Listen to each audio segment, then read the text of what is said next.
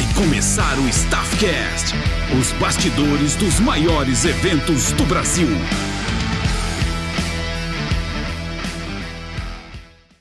Fala pessoal, hoje a gente tem mais uma convidada aqui no nosso podcast. Na verdade, é a primeira vez que a gente faz uma entrevista aqui com uma, uma convidada, né? A gente vem de uma linha com, com vários convidados, é até uma honra ter ela aqui com a gente. É Will Kessia Azevedo, mais conhecida como Kessia, com 37 anos, ela já trabalhou com Simone Simaria, Jonas Esticado, Avni Vini, e hoje ela é do time do Tyrone.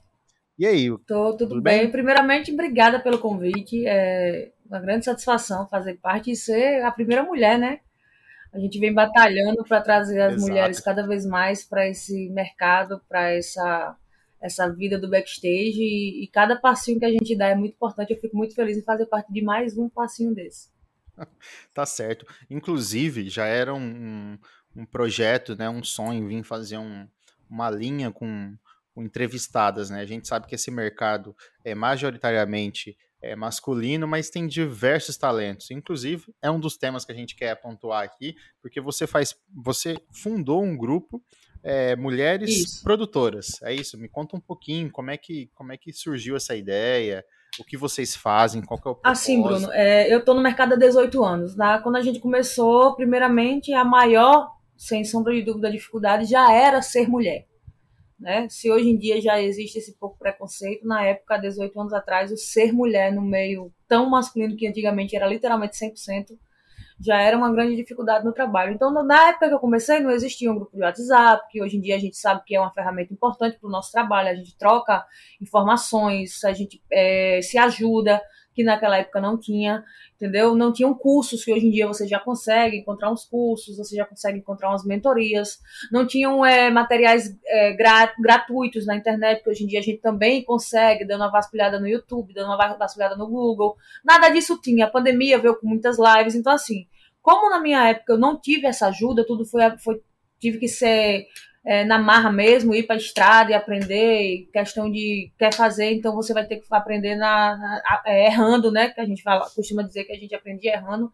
Então eu, eu sempre botei na minha cabeça que quando eu pudesse ajudar, eu não faria igual as pessoas fizeram na minha época, eu faria diferente. Então, assim, é, com pouco tempo de, de produção, eu me apaixonei pela parte técnica. Quando me apaixonei pela parte técnica, eu descobri que para que eu pudesse ser uma boa produtora técnica, não adiantava só eu gostar daquilo, muito menos só eu saber, por exemplo, montar uma bateria, montar uma percussão. Eu tinha que aprender com o nome das coisas, eu, a nomenclatura das coisas, para que, que funcionava, o que realmente era aquilo. Então eu fui é, atrás, né, fiz curso, fiz alguns cursos de produção técnica, me especializei é, a minha paixão era a produção técnica, apesar de sempre exercer mais a produção geral. Então, quando eu consegui, é, eu costumo dizer que aprender tudo ninguém aprende. Então, eu não sei praticamente nada, eu sei é, muito do que eu preciso e pouco do que eu realmente necessito. E aí, quando eu senti que eu poderia ajudar outras pessoas, não só os meninos, porque eu, eu sempre chamo minhas equipes de meninos, os meninos que trabalham comigo, os meus meninos, quando eu descobri que eu, não, uhum. que eu podia ajudar não só eles, mas também outras pessoas, eu decidi abrir o, o, esse grupo, né? Que eu chamo que eu digo que é de todo mundo, não é só meu, que são as mulheres produtoras. A gente tem um grupo no, no WhatsApp, a gente tem um Instagram sobre isso. E aí ele serve exatamente para isso. Ele é só para mulheres, tá? Não é, é, preconceito com homens, nada disso, mas é porque, tipo assim, é, a gente já tem vários grupos de produtores que tem homens e mulheres e eu não sei se você, por estar nesses grupos, você já percebeu que é sempre tem sempre menos mulheres, óbvio, porque o mercado tem bem menos mulheres, mas as mulheres sempre têm um pouco mais de dificuldade de perguntar algumas coisas, porque elas têm medo das respostas, sabe? Elas têm medo até de, tipo, exemplo, perguntar algo. Hum é, técnico e cara, os caras ficarem rindo por trás, ou até mesmo às vezes já aconteceu do cara tirar onda no grupo mesmo. Então, eu sempre senti isso, das meninas terem esse meu que receio de algumas vezes tirar suas dúvidas no grupo, por ser ter muito homem. Então eu decidi abrir isso e a gente é só Entendi. mulher, pode falar. Não, eu ia completar que, inclusive, né, a gente. Eu não gosto de falar que é um desafio, porque é para ser normal ter várias mulheres na nossa na, na uhum. produção. E, assim, acho muito legal essa sua iniciativa, tá? Isso só tende a fortalecer o mercado.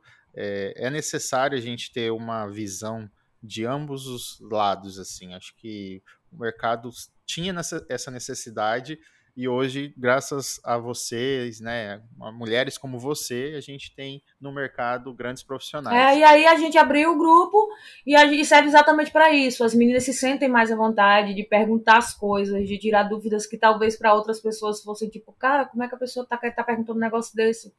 E a gente se ajuda literalmente, a gente quando fica sabendo de alguém que está precisando de vaga, é um grupo exatamente para isso. É, não existe um dono do, do uhum. Lógico que a gente sabe que se não tiver regras, nada funciona. Tem algumas regrinhas, mas é apenas para o bom funcionamento do grupo. Mas todo mundo se ajuda, todo mundo é amigo, todo mundo está atrás da mesma coisa. E daí a gente veio, é, abriu isso e depois disso vieram muitos pedidos para que eu pudesse ajudá-las e aí a gente abriu mentorias e aí a gente está fazendo é mais é, é, mais a questão do trabalho em si da, da, da, do grupo Mulheres Produtoras nem é dar aula nem é, é gente, eu friso muito que é mais tentar puxar o máximo de mulher para o meio, sabe?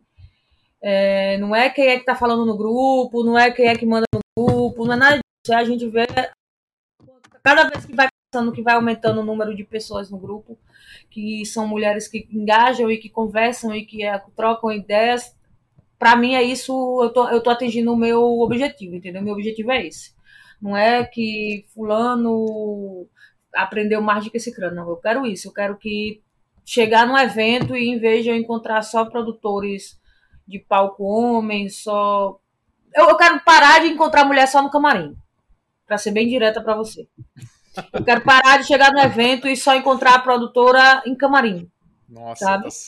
Tá... é bem objetivo mesmo, porque agora que você falou, faz muito sentido, né? Você você não vê mesmo mulheres assim é, ativas na produção, principalmente é, eu costumo ver mulheres mais num, num cargo de gestão, né? Até porque tem um toque mais estratégico, algo, mas tem espaço para todas as funções. Acho que não tem limitação de nenhuma maneira. É, gosto muito, acho, quando eu recebi aqui o teu, toda a tua história, né? Analisei, achei, cara, que interessante. Acho que tem tudo a ver com o projeto. Acho que a gente está. É, esse é o caminho mesmo para a gente contribuir com o próximo. O Staffcast nasceu desse propósito de poder ajudar outros produtores que estão ouvindo a gente aqui, que quer saber como é que funciona isso, aquilo, quer ter o contato né, com alguns produtores que às vezes não conseguem, né, de, por, por, questão de logística, acesso, enfim. Aqui vai tirando as suas dúvidas, vai mandando para a gente o que puder, a gente responde no Instagram, enfim. Pois é, e o mais engraçado é que apesar de eu ter um grupo voltado para mulheres, a maioria das pessoas que me procuram pedindo a, não, a palavra não é nem ajuda, mas esclarecimento são homens. A maioria das pessoas que eu já dei mentoria são homens. Então, principalmente para a parte técnica, principalmente para a parte de logística, de, né, que é de estrada. Porque assim, minha, minha, minha especialização é produção de estrada. Óbvio, eu costumo dizer que para você abrir a boca e dizer que é produtor, você tem que entender um pouquinho de cada coisa. Mas a produção de produtor ela é muito vasta, sabe? Se, você, se você sabe disso, a gente tem produtor de evento, produtor de palco, produtor disso, produtor. Então, é, é, e o produtor de evento, mesmo, até um evento em um evento a gente tem 10 produtores, cada um vai tomar conta de uma coisa. Então eu costumo dizer que quando você abre a boca e diz eu sou produtor, primeiramente você tem que entender um pouquinho de cada área. Segundo, você tem que entender que ninguém abraça o mundo com dois braços. Você tem que sim escolher a área que você quer seguir, se especializar naquilo. Eu escolhi a produção de estrada, né? Estou há 18 anos no meio do mundo e não consigo, talvez eu não consiga parar e dizer, ah, eu vou fazer só produção de evento e ficar paradinha naquela cidade esperando aparecer, por, por, por já ser um vício, tá na estrada, né? Mas eu, eu acho que quando, quando você escolhe a área que você quer seguir, você quer fazer produção de evento, você escolhe qual é a área da produção de evento que você quer seguir, se especializa naquilo e foca naquilo. Hoje em dia tá muito fácil, Bruno, se especializar. Só precisa de uma coisa, força de vontade. Não está nem precisando tanto de dinheiro. A quantidade de conteúdo que tem nessa internet, sabe, é assustadora, mas é assustadora por um lado bom. Agora sim, tem que saber lapidar, uhum. porque do mesmo jeito que tem muita coisa boa, tem muita coisa ruim. Tem muita coisa ensinando errado, tem muita coisa que, em vez de você aprender a ser um bom, um bom produtor, tá te ensinando a ser um produtor arrogante, tá te ensinando o caminho mais fácil, que a gente sabe que essa vida não tem caminho fácil, é labuta de verdade. Então, assim, é mais ou menos isso, sabe? Exato. Já, já passou por aqui, né? A gente já conversou com diversos nomes né, nacionais ali. É, o Geninho, o Matheus, o Panda. Só uma mestre. galera ali que, é, que eu chamo que é a galera de ouro. então, assim, tem muito conteúdo gratuito na internet. É, o, o próprio Matheus, né? Logo quando. Antes dele participar, né? Ele veio, ele veio comentar que né, quando ele começou não tinha, isso era muito legal. E eu falei assim, cara, e é isso mesmo, o projeto nasceu para poder incentivar as pessoas, né, liberar um conteúdo com acesso gratuito, né, para quem não tem condição, que começar a trabalhar. E vamos lá, aproveitar que você tocou nesse assunto de produção, eu quero entender um pouco como é que você se apaixonou pelo esse meio, como é que você começou a trabalhar, como é que foi tua história. É, me conta aí, eu, eu conheço um pouco só do seu, da tua história que está aqui, mas Bruno é nada com nada. Eu brinco isso direto, que produção, música, na verdade, a gente não escolhe, não escolhe, a gente é escolhido. Eu trabalhava com outras coisas, né? Sempre trabalhei na minha vida, e aí eu virei primeiro, eu era fã de um artista, e eu sempre ia para esse show, só que eu virei amiga, né, dessa pessoa e nessas amizades, nessas viagens, eu sempre via os produtores da banda trabalhando e sempre acabava que eu ia ajudar. Por ser uma pessoa próxima, não estar tá ali só como fã, ou eu ficava prestando muita atenção no que eles estavam fazendo, às vezes na porta de um camarim estava tendo um tumulto, eu ia ali, já puxava, já conseguia resolver e tal.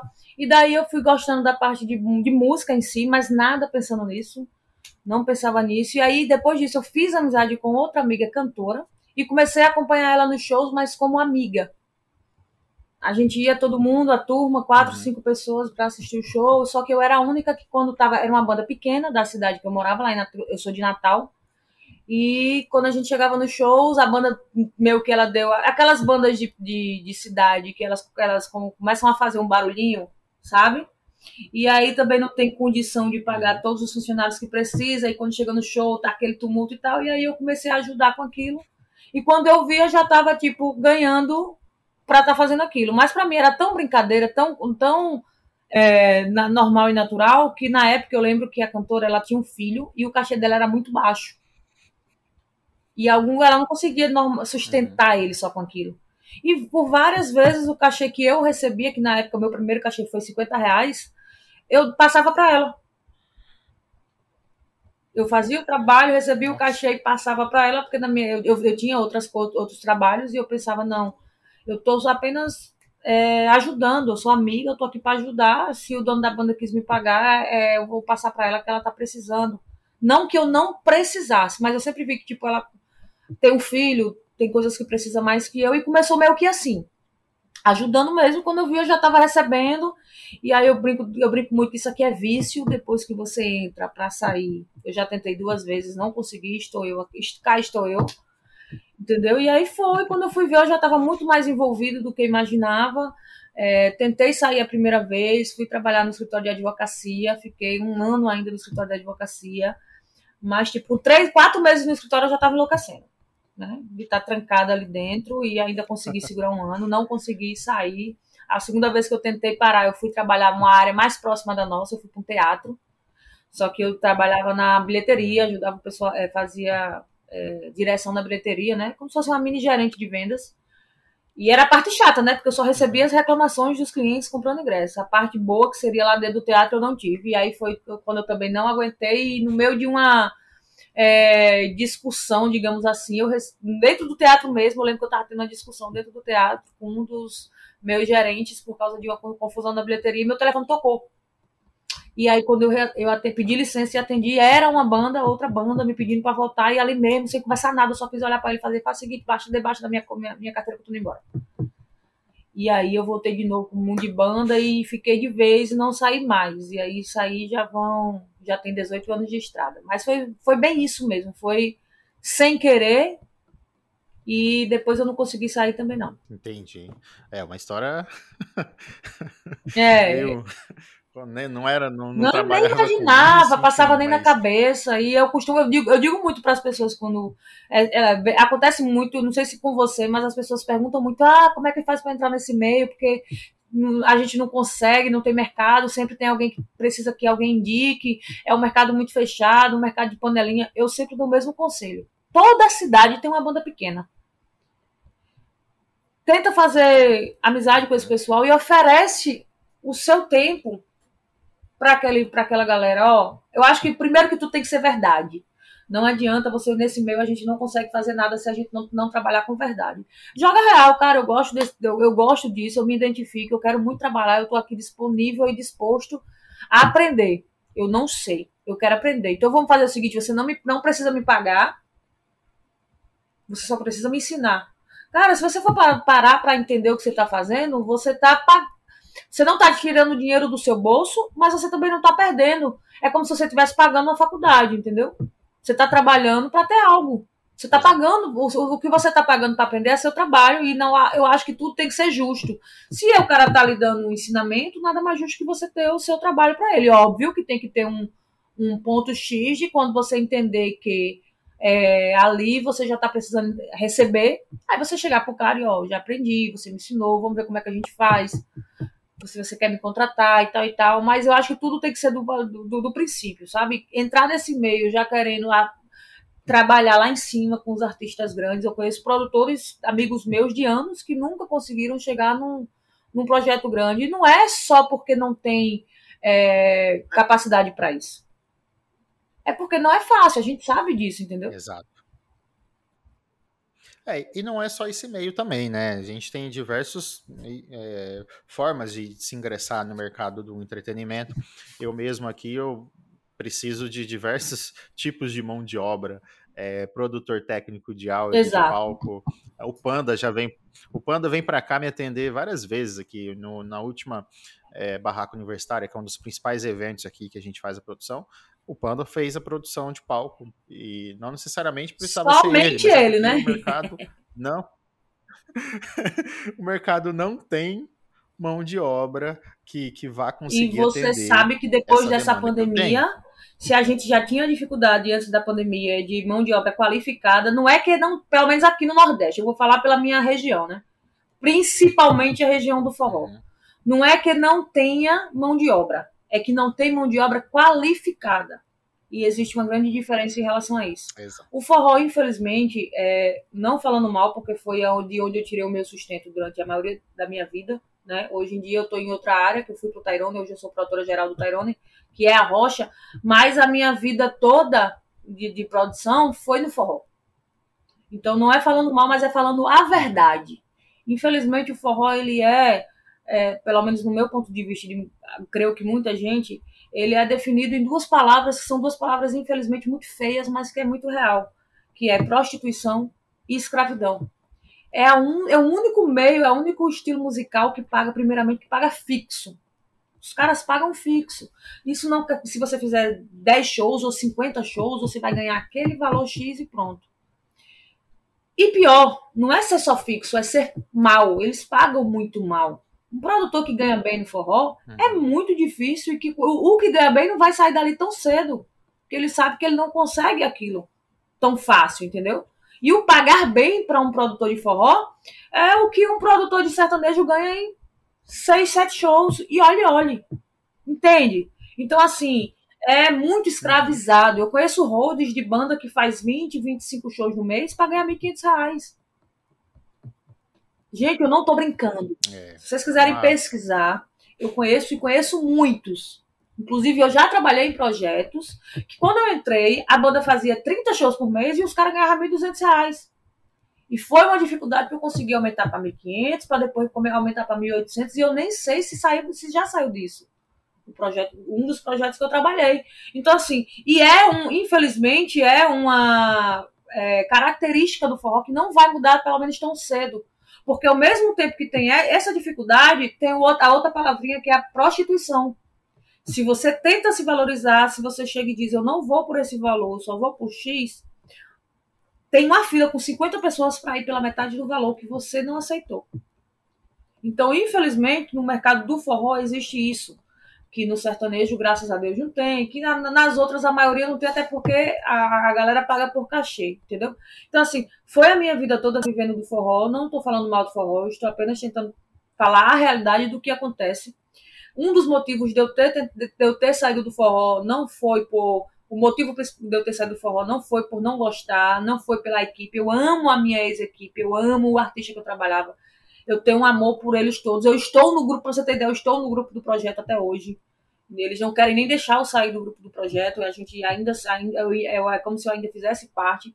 Mas a minha escolha de sair do forró foi justamente isso. Tô ficando velha, a verdade tem que ser dita, quase 37 anos nas costas. E eu decidi buscar por qualidade de vida e não por amor. Eu trabalhava muito por amor, sabe? Eu amo isso aqui, eu amo esse projeto, eu amo esse artista, tá dando para pagar as contas, eu vou ficar aqui. E aí chega uma hora que dá um estalinho na cabeça, os amigos tudo em cima, não, não funciona assim, você tem que sair daí, tal e tal e tal. E aí aparece, vai aparecendo oportunidades, você vai estudando, estudando, e quando aparece uma que você diz, é, é isso aqui, você escolhe. Então a minha mudança de ritmo foi mais ou menos exatamente por conta de qualidade de vida. Entendi. Nossa senhora, hein? é muita coisa. É, o forró é, ele é um sucesso nacional, né? Não só no Nordeste. E é até é até um pouco triste que, que tem algumas histórias assim, né? Que só quem tá no bastidor vai saber, vai, vai poder contar, Exato. né? Que vivenciou isso. Enfim, é um pouco complicado. Mas é, você trabalhou com algumas duplas nacionais, né? Algum, alguns sucessos. E eu queria saber como é que foi esse tempo, né? Como é que, como é que foi para você ter, ter no currículo grandes nomes, é, como é que você conseguiu se desenvolver, você fazia que tipo de função. Explica um pouco para o pessoal, porque hoje você está no cargo de produtora geral do Tyrone, mas não necessariamente você, eh, todo mundo não. começa já com uma produção geral, ter uma equipe grande, né? Como é que foi esse passo Pronto. a passo? É, depois desse negócio da minha amiga, eu comecei a pegar algumas bandinhas pequenas da cidade que eu morava, mas eram bandas pequenas. Meu, maior, meu primeiro grande projeto foi o Forró do Moído, que na época era Simone Simaria, né? Elas eram cantoras de projeto, e era um, projeto que estava extremamente estourado no, Brasil, Nordeste, na onde a gente ia, para você ter ideia, sexta e sábado era batata, a gente ia fazer três, quatro shows, três, quatro shows num dia. Sabe? Fazer quatro shows no dia já não era dificuldade, é sério. A gente tava, o Forró do Mito estava de um jeito que a gente chegava em cidades que a polícia tinha que interditar o evento porque não cabia mais ninguém. A gente foi fazer um show no, no Amazonas, né? E teve que cancelar o show porque é, derrubaram os portões. Então, assim, lá eu era produtora artística, né? Foi o meu primeiro maior projeto, eu era produtora artística. Cuidava, tomava conta da, das cantoras e na época tinha um cantor também, que era o Binha Cardoso. Depois passei uns quase dois anos no Forró do Moído e aí eu fui para. Precisei pedir demissão, porque eu tive um problema de, de, de família e a minha família tá sempre na frente de tudo né? Qualquer coisinha eu corro com a minha família. E aí voltei para Natal, peguei outros projetos menores que eu sempre digo que foram escolas para mim. Porque é muito fácil, Bruno, você tá numa banda que tem moral para chegar e pedir tudo e os caras têm que fazer. Sabe? Eu sou produtora de uma, exemplo, eu sou produtora de uma banda sertaneja estourada no Brasil. A cidade que eu chegar e disser eu quero assim, assim, assim, sabe? Os caras vão fazer. Difícil é quando você é produtor de um projeto pequeno, que você sai sem hotel para ficar, sem camarim para entrar, às vezes sem nem comida, os caras não querem dar nem um lanche, e você tem que chegar lá, montar a estrutura, botar a banda para tocar, a, é, conseguir conciliar a, a, cabeça da galera toda, que não é fácil. Então, assim, eu sempre digo que esses, esses projetos pequenos que eu, que eu passei, todos foram minha maior escola. Foi onde eu realmente aprendi a fazer logística, onde eu realmente aprendi a fazer a porra do trabalho de produção. Porque depois que você já está no projeto de nome, tudo é bem mais fácil. Não estou dizendo que é, é, mamão com açúcar. Óbvio que não. Você tem uma responsabilidade de uma equipe gigantesca que qualquer erro que você cometer pode levar a não existir um show. Mas você recebe coisas já mastigadas do escritório, tem toda essa coisa que você sabe que no forró, que nas bandas pequenas não tem.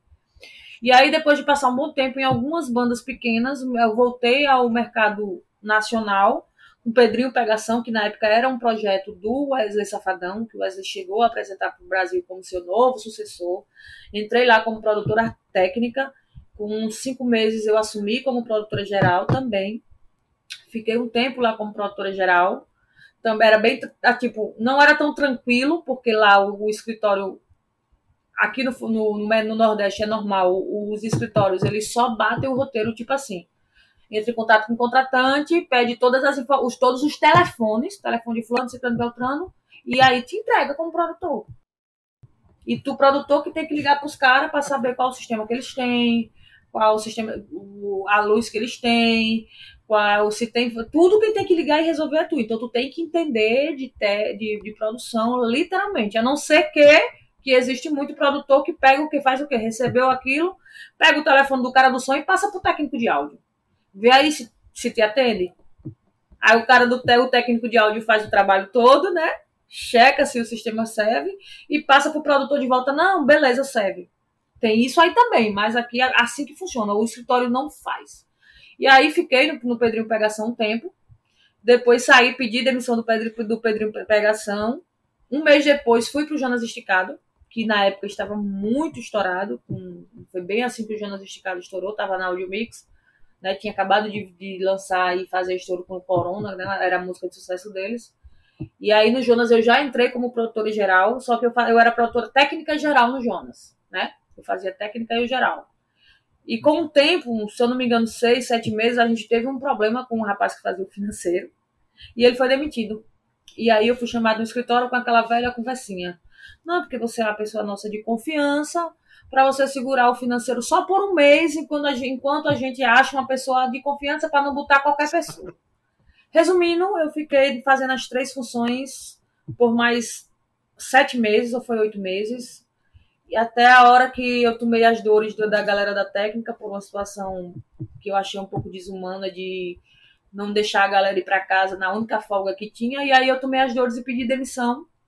E saí do Jonas também, mas tipo, é outra família que eu amo. Graças a Deus tenho um ótimo é, convivência com todos eles, não só com eles, com todos que eu passei, graças a Deus. Mas foi uma coisa entre eu e outra pessoa do escritório, não teve nada abrangente com o projeto. Eu decidi, eu já estava também com muito. Como eu, como eu vinha com três funções, você sabe que a gente vai chegar uma hora que.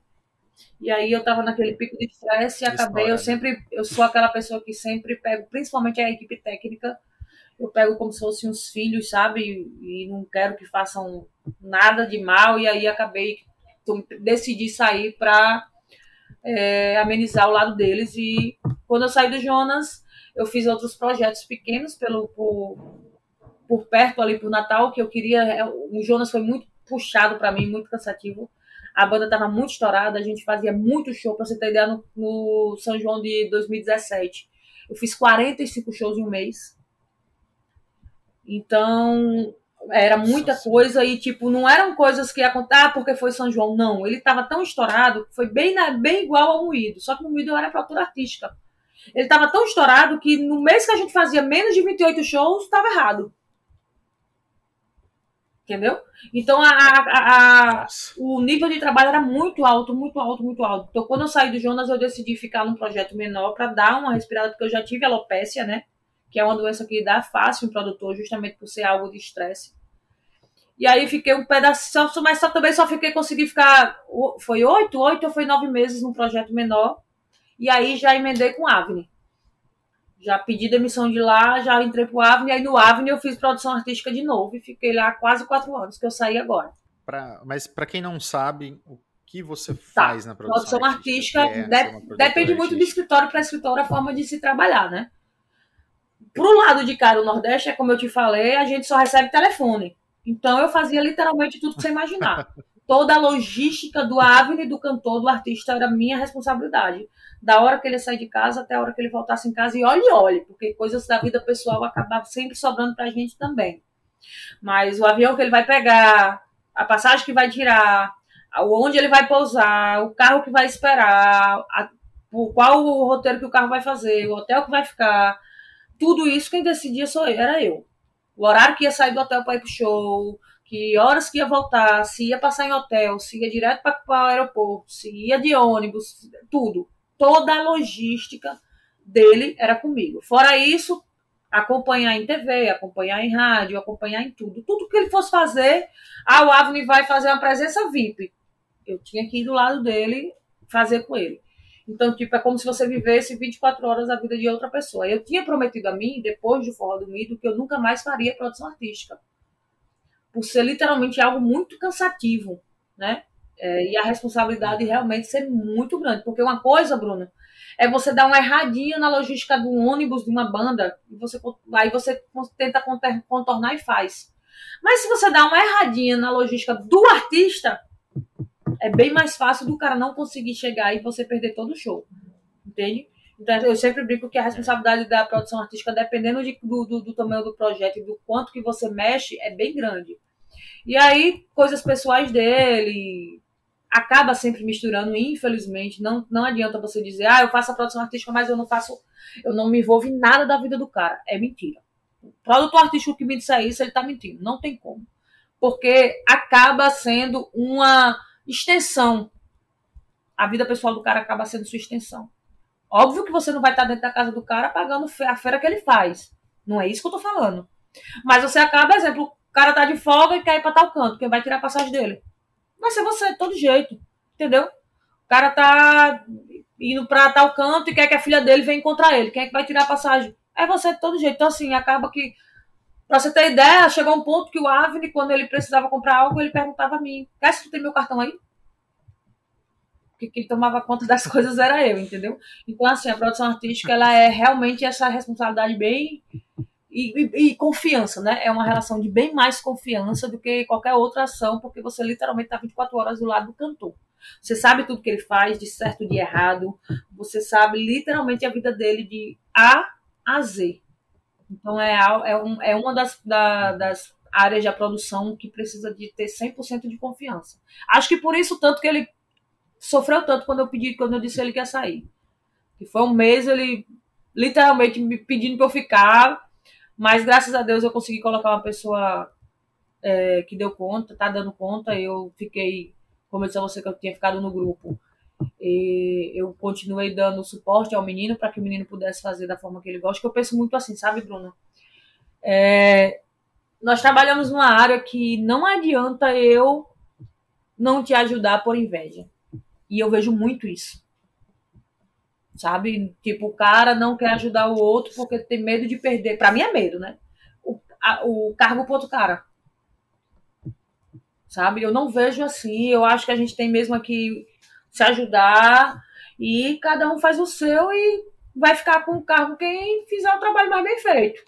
Ou às vezes não é nem questão de fazer mais bem feito, é de que se encaixa mais, sabe? Eu acho que tudo também é muito de vibe. Às vezes você é contratado para um projeto, você é um profissional fantástico, a equipe é uma equipe massa, mas você não se dá com um artista. E pode acontecer. Sabe? São pessoas, são seres humanos e isso pode acontecer também. Então, eu tenho muito, muita agonia, a palavra até é essa, muita agonia quando eu entro num projeto que eu vejo que pessoas mafiam pessoas do, pró do próprio projeto, sabe? Sei, e, e, realmente tem bastante disso, né? Esse meio é, tem, tem muita união, mas também tem alguns pontos né, negativos, né? É sempre, é sempre delicado falar de outros profissionais que às vezes é, não, não gostam de ver bem o seu desenvolvimento, enfim. Mas cabe a gente selecionar, né? Conseguir selecionar quem quer são.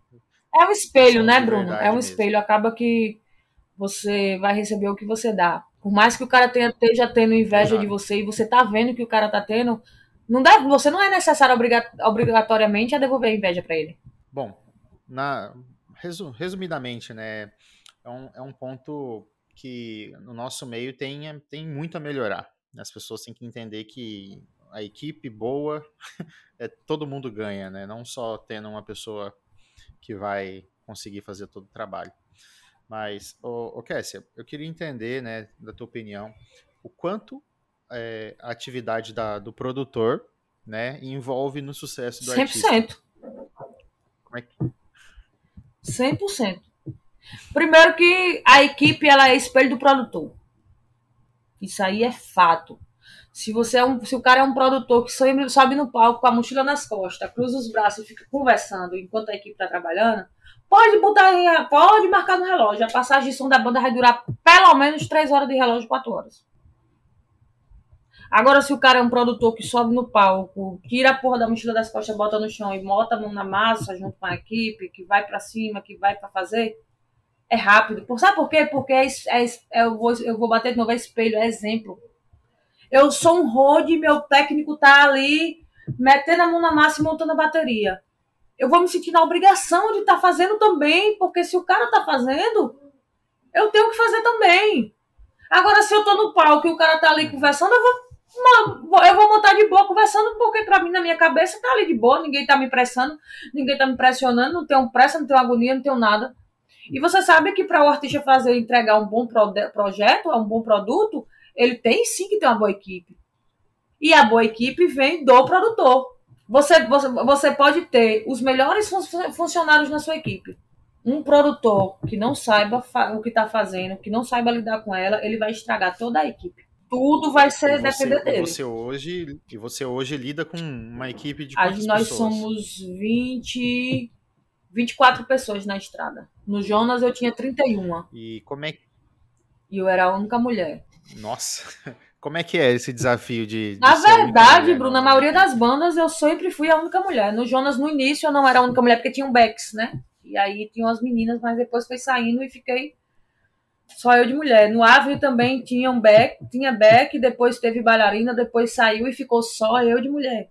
E aqui, mais uma vez, só tem eu de mulher. Cara, é uma coisa que acontece tão sempre que eu já estou acostumada.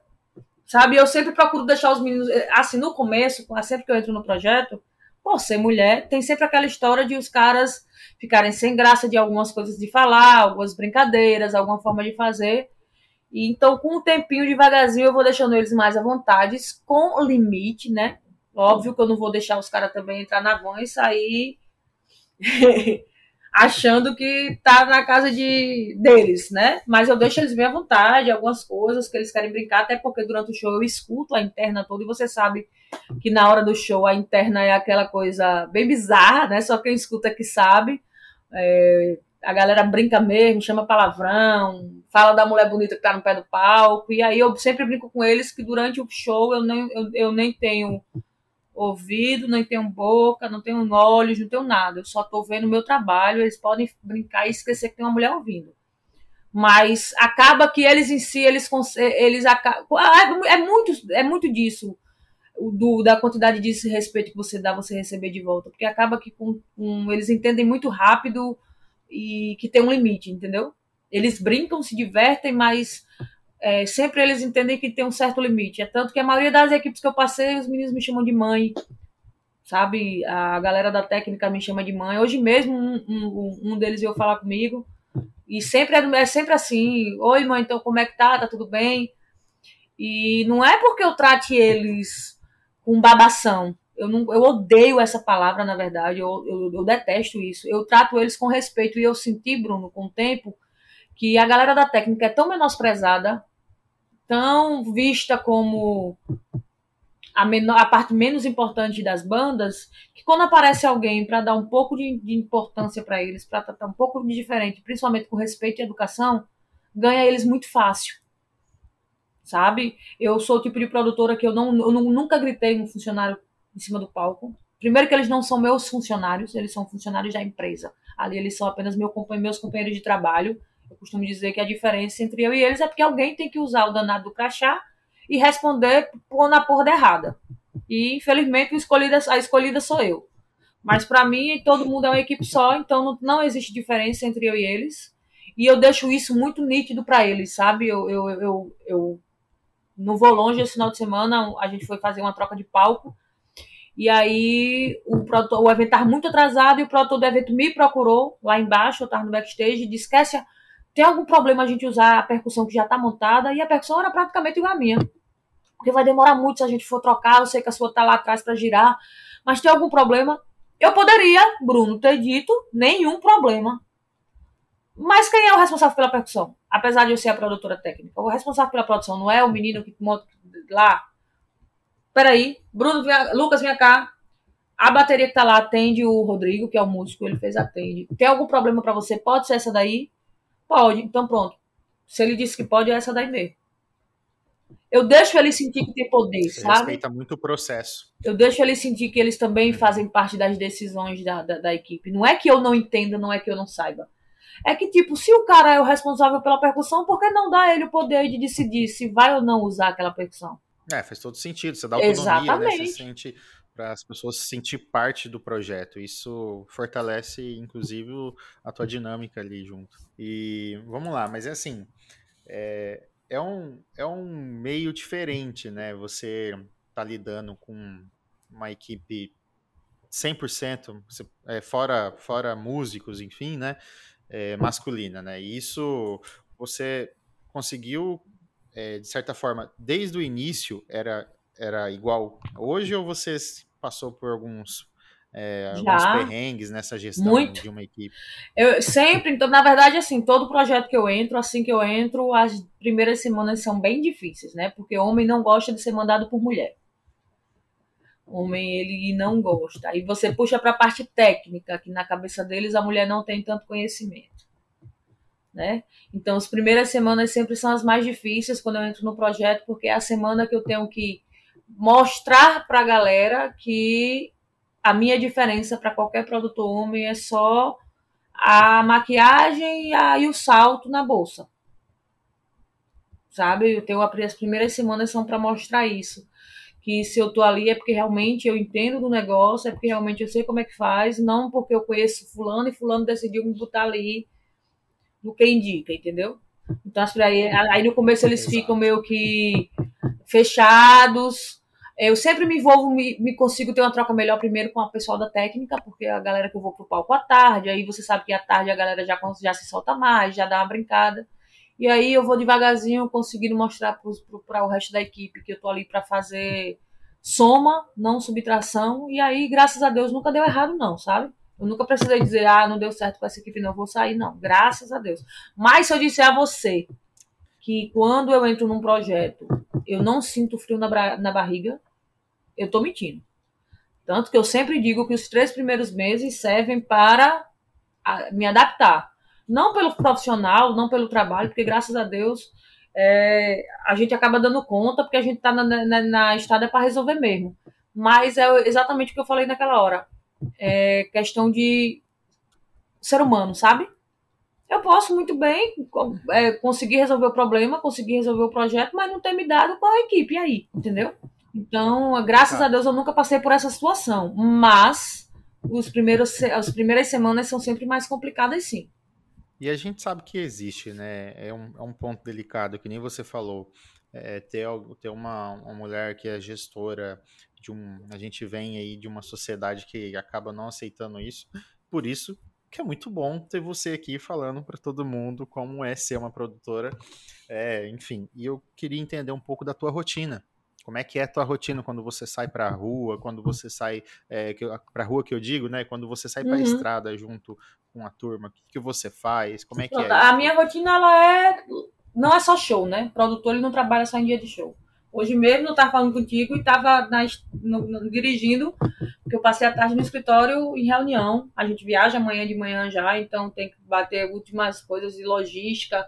E um show não é só viagem, tem outros detalhes, tem CO2 que você tem que fechar na cidade, tem é, translado de van, porque a gente vai fazer aéreo amanhã, então tem toda. Como é que vai fazer isso? A semana, eu, eu, eu costumo dizer que a semana, para mim, é. A pré-produção, é, ela me suga mais do que os próprios dias do show. Porque quando eu chego no show, graças a Deus, 80, 90% da situação já, tá, já foi resolvida antes. Eu, tô, eu só tenho só que seguir, entendeu? Então, a, a parte de pré-produção é que é sempre mais mais puxada, mais cansativa. Então, para dormir é mais difícil, não vou mentir para você, porque como você, o fato de você ser produtor geral, o seu telefone pode tocar a qualquer momento. E ele toca a todo momento. Então, para você ter ideia, quando a gente está na estrada, se for no ônibus, eu tô no céu. Porque o meu telefone não tem sinal, então é a hora que eu consigo dormir. A gente saiu é, segunda-feira, a gente tocou em Minas. E aí a gente terminou, saiu de Minas, eram na terça-feira de seis e meia da manhã.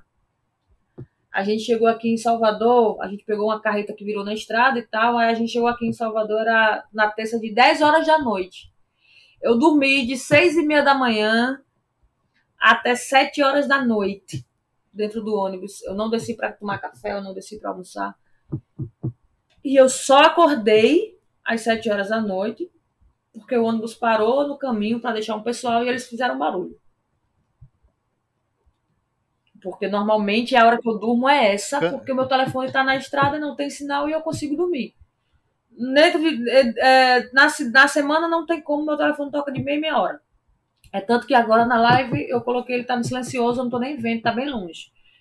É, é. de bom. manhã ele, a gente da a gente de produção não consegue dormir cedo, né? É, é fato. Só consegue dormir tarde. Aí para lascar também não consegue acordar tarde porque o telefone não deixa. Aí a gente fica de manhã, a situação do produtor de manhã é assim, gente, ó. A gente tá dormindo, aí o telefone toca, a gente atende, resolve, te, resolveu, desliga e cochila de novo. E aí fica esse sono quebrado, entendeu? Isso aí. É, aí pronto. Pegou. Ah, e na rotina da estrada, não tem o que fazer. A gente, eu sempre faço logística para que eu consiga chegar na cidade estourando três, quatro horas da tarde, dependendo da, da, da logística da banda. Meu horário limite para chegar nas cidades é esse. Né? Normal, o, o ideal e interessante para mim é sempre chegar na hora do almoço. Mas às vezes o artista quer chegar um pouco mais tarde, porque tem alguma coisa para resolver. Enfim, a gente, meu limite é esse aí porque aí eu consigo botar a galera no hotel, pegar, deixar a galera da técnica tomar um banho para a gente poder seguir pro palco. A gente não trabalha muito aqui em passagem de som, a gente trabalha mais só com check sound mesmo, chega lá, monta o material, faz só o check de canais e tá tudo ok à noite, porque a gente normalmente à noite passa uma geral antes de começar o show. Já foi, e do outro dia começa tudo de novo. É, É mais ou menos isso aí. E, e você geralmente costuma mais acompanhar o artista, né? Seguir com a equipe ou com o artista quando você vai pro, pro, pro show? Sou, saio com a primeira demanda, com a, a, parte técnica. A hora que a equipe técnica tá indo pro palco, eu tô indo atrás. Eu vou junto com eles, principalmente porque eu quero que quando o artista chegar, não tenha nada para ser resolvido, já, deixe, já esteja tudo resolvido, porque a gente sabe que o contratante é bicho danado, eles prometem as coisas, mas nem sempre cumprem. E aí, às vezes, o cara promete, não se preocupe não, tal hora o camarim tá ok. Eu quero chegar antes, eu quero chegar cedo, então eu sempre saio na frente com a técnica, porque a técnica sempre vai antes. Sempre chego antes, faço aquele network um pouco mais reforçado com a galera da produção do evento. Fico por ali vendo como é que tá acontecendo, até porque se tiver algum atraso e eu conseguir chegar mais cedo, eu consigo avisar com tempo hábil, principalmente ao produtor artístico, para que ele não traga o artista tão cedo pro, pro evento, para o artista ficar lá moscando, né? A gente chama assim. Então eu prefiro sempre sair mais cedo por isso, para me conseguir me antecipar a alguma situação que venha acontecer, porque a gente trabalha no meio que é extremamente imprevisível. Pois é, e tem, é aquilo, né? Você presta atenção em vários detalhes que pode acontecer chegando antes. E mas é assim, você quando você sai para a estrada, você leva em média, é, você comentou, a tua equipe tem quantas pessoas mesmo? 24 com um cantor. Cara, é uma responsa, né? Claro, eu já trabalhei com equipes na época com a gente fez um show aqui do El Safadão, só só de equipe técnica tinha, tinha seus 25 a 30 pessoas. Eu falei assim, misericórdia, diária de alimentação vai ser um absurdo. E, é, na época mas, do Jonas eu tinha que é, me responsabilizar você... pelo ônibus e pelo caminhão da estrutura. Tinha que fazer a logística de todos os dois e... pro mês todinho para deixar toda a logística pré-feita. Você conhece, né? Você tem um, vários amigos que trabalham no meio. Você sente alguma diferença de trabalhar com um gênero do, é, igual, por exemplo, do Jonas, é, do Avni, do Tyrone, pro sertanejo, né? Aquele sertanejo que, enfim, tem um, um estilo diferente, até o, o, show é uma pegada diferente, o público é. é como é que você vê esse, esse, essa transição de um gênero para o outro na produção? É, principalmente aquilo que eu te falei, é a forma que a gente é recebido pelas, pelas produções dos eventos, produções locais, né? O forró ele já foi acostumado, a galera já sabe que ele vai tocar de qualquer jeito. Porque para o empresário do forró não importa a qualidade que o show, do show que é entregue. Importa a quantidade de shows que ele entrega no mês. Porque ele ganha dinheiro justamente em cima disso. Ele sai empurrando o show em tudo quanto é canto. Então, é, a principal diferença é exatamente essa. A, o, a forma que a gente é recebido pelas produções dos eventos. Quando tem uma banda de forró, a galera não, não é que trata de qualquer forma, mas sabe que, no fundo, no fundo, se o produtor botar o pé nos peitos, vai ligar para o escritório e o escritório vai dizer toque. E as, os outros meios não. O axé, o sertanejo, o arrocha, é. não tem isso, sabe? É, eles sabem que a galera bota o pé mesmo e se disser que não é não. E o escritório, porque sabe que aquilo que está sendo falado é algo que foi é, repassado pelo escritório. Entendeu? Muitas vezes, até pelo contrário, o produtor do exemplo do, do, do sertanejo, do arrocha, enfim.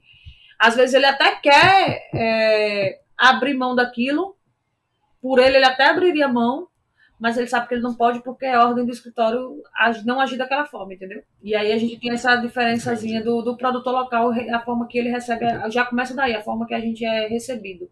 Camarim, a diferença de camarim, tem três camarins, tem dois camarins fodásticos e um camarim ali naquele espaço ali que tem até lama na frente. Não se pode ir atrás que a banda de forró tá lá dentro. É, um pouco, chega a ser é, até trágico, né? Infelizmente né? é assim que funciona. E... Mas é, falando um pouco do...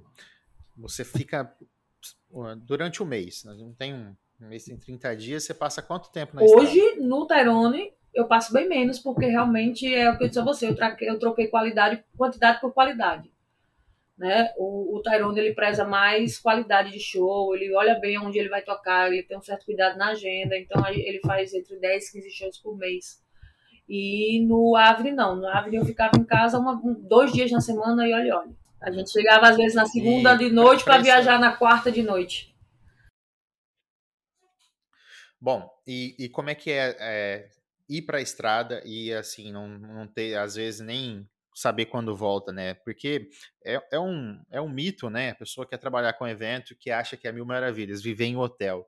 Eu queria a tua opinião. Cara, eu escuto muito, eu, eu, escuto muito da galera dizer assim: meu sonho era trabalhar na sua produção, todo dia é um show diferente, todo dia é uma, um hotel diferente, você conhece mil e mil cidades. Conheço nada, Bruno. Eu conheço o, o aeroporto, ou a entrada da cidade, se eu vier de ônibus, o hotel e o local do show. Gente, a gente tá indo trabalhar, ninguém tá indo fazer esse título, não. O passeio que a gente dá na cidade é dentro do ônibus do hotel para o local do evento. Acabou-se. Hotel, quase tudo é igual. Uma cama, um ar-condicionado, uma TV. Entendeu? Assim, o tempo faz com que você e... se acostume a essa vida, né? Hoje em dia, eu sou, eu, eu, eu, por exemplo, eu amo ficar sozinha. Adoro chegar em casa, deitar na minha cama sozinha, ligar minha TV, fechar as coisas, ficar no meu mundo, resolvendo minhas coisas no meu celular e tal. Mas não é todo, não é todo mundo que consegue se acostumar a isso, entendeu? Minhas amigas, a maioria diz exatamente isso. Meu Deus do céu, Cassia. Quando eu tava no forró, principalmente, tu vive no mundo. Toda vez que a gente fala com tu, tu tá numa cidade diferente. Na minha cabeça, Bruno, no meu psicológico, eu tô na mesma cidade todo dia. Você acaba vendo só a estrutura só, do show, eu, né? no ônibus eu durmo. Quando eu acordo, eu tô em outra, outra cidade. Pra mim, eu tô no mesmo canto. Vou pro hotel de novo, mudei só de hotel. Vou para outro show, eu mudei só o palco. E isso acaba se até prejudicando um pouco uhum. a saúde, né? É... A saúde do, do, da galera que trabalha em banda não é muito é, Roberto Carlos, né? A gente tem uma saúde bem uhum. precária, principalmente em relação a estômago, né? A gente come de tudo, bebe de tudo, não tem horário para essas coisas. Eu, por ter já a tal da gastrite, já tenho, dou uma mana, uma, tento dar uma maneirada na comida de madrugada, no camarim, eu não como no camarim, né? Eu tento evitar refrigerante da tarde e da noite, então eu, eu, eu, eu evito hoje essa situação. Mas normalmente 99% da galera não consegue, né? A galera vai pro camarim mesmo e você sabe que comida de camarim 90% é pizza, sanduíche, salgadinho. Então, é, cuidar da saúde de, nesse meio é um bem difícil. Você viu, né, gente? Ó, quem tá aí, contratantes, escapizza do camarim. é, vamos atender o Rider é, conforme é? solicitado, né? Mas é até, uma, é até uma questão que eu queria entrar, né? Essa é, eu não digo uma burocracia, né? Essa fala de não ceder alguma alteração que, enfim, para o contratante pode ser que seja irrisória. Pô, por que, ele, tá, ele não está querendo trocar esse item aqui? Pô, cara, chamada frescura, né? Como é que você enxerga isso? É um cuidado, né, com a tua equipe, com teus, com teus meninos. Né, Mas aí, falar, Bruno, nessa relação eu já tenho um pensamento um pouco mais é, flexível. Eu não vou deixar tocar por causa de um camarim. Isso aí eu sei que o escritório jamais vai dizer não toca, porque tá faltando um Gatorade no camarim. Então eu acho que tudo na vida é questão de forma de se conversar. Eu tento sempre, quando eu converso antecipadamente com a galera do camarim, me passa a verdade, o que é que você realmente consegue me atender. Porque se for algum item que o meu artista não. É, eu sei que meu artista não abre mão, eu vou dizer, ó, faça o seguinte, faça tudo, mas não mexa nisso. Isso aqui é essencial. E se mesmo assim eu for tocar numa cidade que a mulher dizer, mas eu não tenho, aqui não tem de jeito nenhum, eu compro. Eu compro aquilo que eu sei que meu artista não faz, não vai abrir mão e levo. Lógico que tudo vai depender muito do escritório, né? Você se o escritório abrir a boca para me dizer não, você vai bater pé e tem que bater, eu vou ter que bater. Eu acho uma perda de tempo. É um desgaste desnecessário. Eu acho que tudo é questão de se conversar, é sabe? Eu nunca, eu acho que é totalmente sem nexo. É tanto que eu falo sempre para os meus meninos que camarim é luxo a obrigação que a banda tem com os funcionários é a alimentação que se enquadra em café, almoço e jantar. Concorda comigo?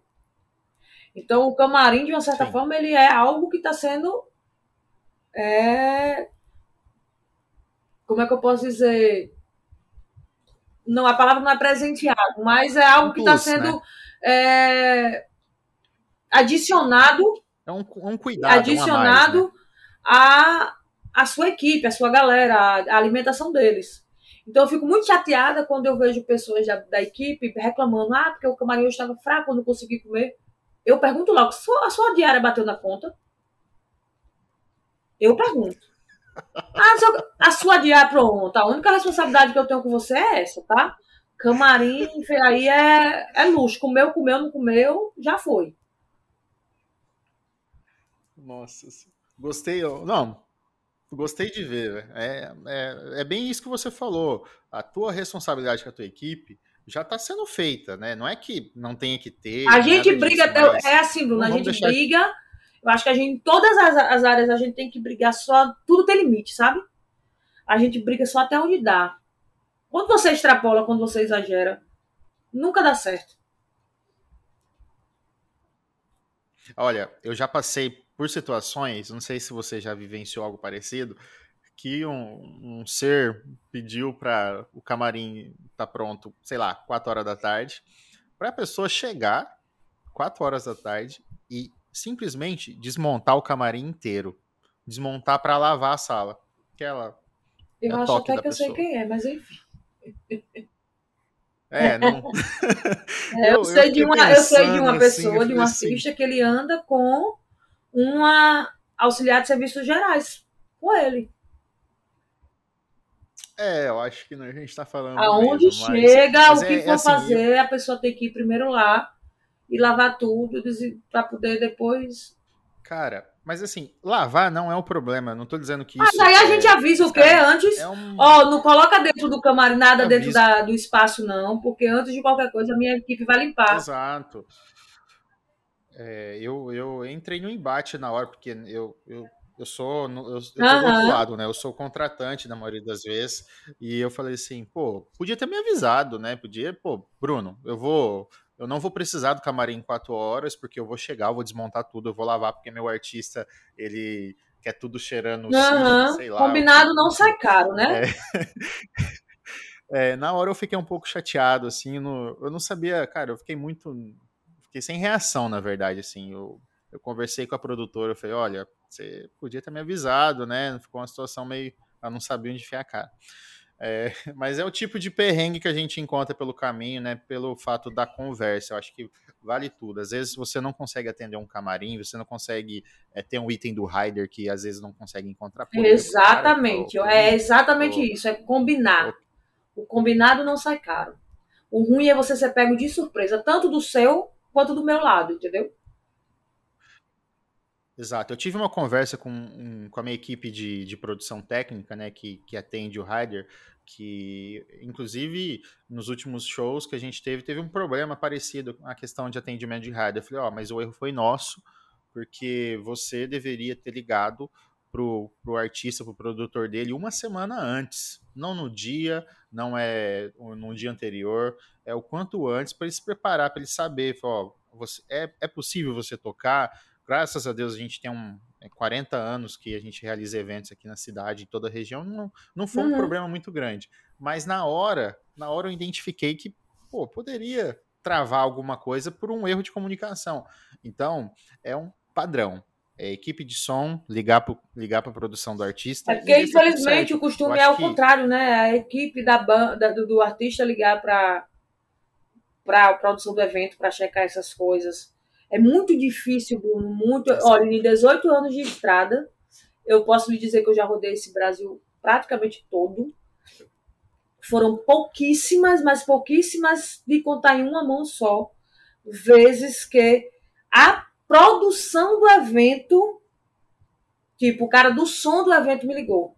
O cara do camarim veio atrás de mim. Normalmente vem atrás da gente o produtor geral do evento. Entendeu? Mas aí o produtor geral do evento vem e te faz o quê? Você pergunta assim para ele, tá, me passa a informação do som, ele faz assim, ó, tá aí o telefone do responsável do som. Entende? Então, assim, é muito difícil você conseguir uma empresa que preste serviço, que faça a parte que vocês fazem, que é de entrega do, do, do, do evento, que venha ela atrás do da, da, da solução, da solução, sabe? São pouquíssimas. É, porque assim, é, a gente costuma trabalhar com. A gente tem dois festivais, né?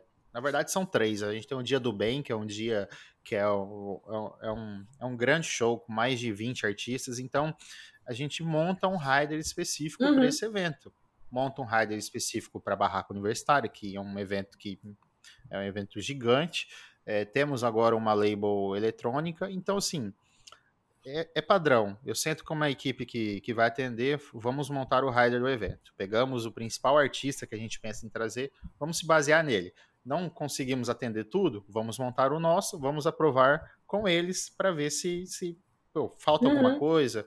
Porque quando, quando é um festival, é, a gente costuma, né? Até o artista mesmo entende que aquilo não é só ele que vai tocar, enfim, a gente não consegue atender todo mundo da melhor maneira, mas é, a gente tem um padrão de qualidade a ser seguido ali. Que, por isso que eu falo que a gente costuma fazer essa ligação antes. E quando não foi feito, daí, enfim, o erro foi. A gente assume o erro e, e vida que segue. Mas 90% a gente costuma não ter nenhum tipo de problema. Por antecedência, por, por resolver por, por de uma pré-produção. Né? É uma diferença muito grande no meio de é, produção. Por conta de uma pré-produção. Exatamente. E, assim, vamos falar um pouquinho é, dos, dos, dos, eventos que você já participou. Como é que foi isso? Você já tocou, é, você já produziu algum evento fora do Não. país? Já acompanhou algum Não. artista? É, qual e qual foi um dos maiores eventos que você já participou? É, fora do Brasil eu não fiz porque quando a gente ia fazer começou a pandemia. Então foi cancelado. A gente tinha duas turnês fora na época com Avni. E aí, quando voltou a fazer, ele a gente decidiu por ele ir só, né? Ele, ele, só ele e um dos empresários fazer apenas algumas participações, ainda por, por questão de não saber como é que estava funcionando do lado de fora lá. É, dentro do Brasil, é, para mim, inesquecível, o maior evento de todos, Vila Mix Goiânia, maior palco do mundo. A gente entrou pro livro dos recordes, no, na, no, no maior palco do mundo. Eu estava lá e foi literalmente fantástico. Fantástico, né? Foi em 2017 com o Jonas. Mas, tipo, todos os Vila Mix do Brasil eu participei, porque o Jonas estava em todos. É Garota VIP, Garoto White, esses garotas todos do Wesley eu já fiz todos. a maioria do, dos eventos do Xande também já fiz todo, é, decolou, essas coisas aí, tudo, quase uhum. tudo. É, a gente chegou a fazer também agora é, Vixe, né? Vixe Forró e Piseiro, que foi é com o pessoal da Vibe, que é a empresa do Avner, do Avner. E tinha o Vixe também. Vários festivais bem, bem. Eu fiz festivais também em Florianópolis, que foram bem legais, eu não vou lembrar bem o nome. E mais um evento assim que eu gostei muito, principalmente para mim, na parte que eu, que eu trabalhei no evento, é, existia um evento chamado Glacial Fest, né, que é de uma marca de cerveja, e eles tinham um festival que rodava o Brasil. Escolhiam oito cidades no Brasil, não obrigatoriamente sendo capitais, que eles pegavam, tipo, você tem um evento, você é contratante, já tem um evento grande na sua cidade, a Glacial descobre que é um evento bom, grande, então ela chegava com uma grande quantia de dinheiro para meio que comprar os direitos autorais do seu evento né? Ela lhe passava aquela bolada que seria para você pagar, custear é, as bandas, toda, todo, tudo que você tinha de custo do evento, certo? E a única coisa que você tinha que doar, que, que dar para ela, era os direitos do seu evento. No caso, se o seu evento chamava é, Meia-Noite no, no Mar, a partir daquele momento ele ia começar a se chamar Glacial Fest e toda a identidade visual do evento tinha que ser da Glacial. Era a única coisa que eles exigiam. E aí, nesse, nesse festival, eu fazia, eu era diretora de exatamente de identidade visual. Eu viajava, eu era a primeira pessoa a chegar no evento, junto com a carreta. O palco tava, ainda estava terminando de montar o palco. E aí eu ia fazer toda a identidade visual do evento, tanto do, de bar, de palco, de todas as áreas de diversão do evento, até o último, que era o camarote, da Glacial, que era só para convidados e era open bar, e eu tinha que passar a noite todinha dentro deste bendito camarim, camarote, resolvendo tudo, até terminar o evento, carregar a carreta toda e seguir para outra cidade que era escolhida. Então, assim, foi uma, uma experiência muito legal, porque eram eventos grandes, inclusive em, Patinga a gente fez com Marília Mendonça, né? Uma das, das vezes que eu tive o prazer de encontrar com, com o Henrique, que era um dos meus melhores amigos meio de produção.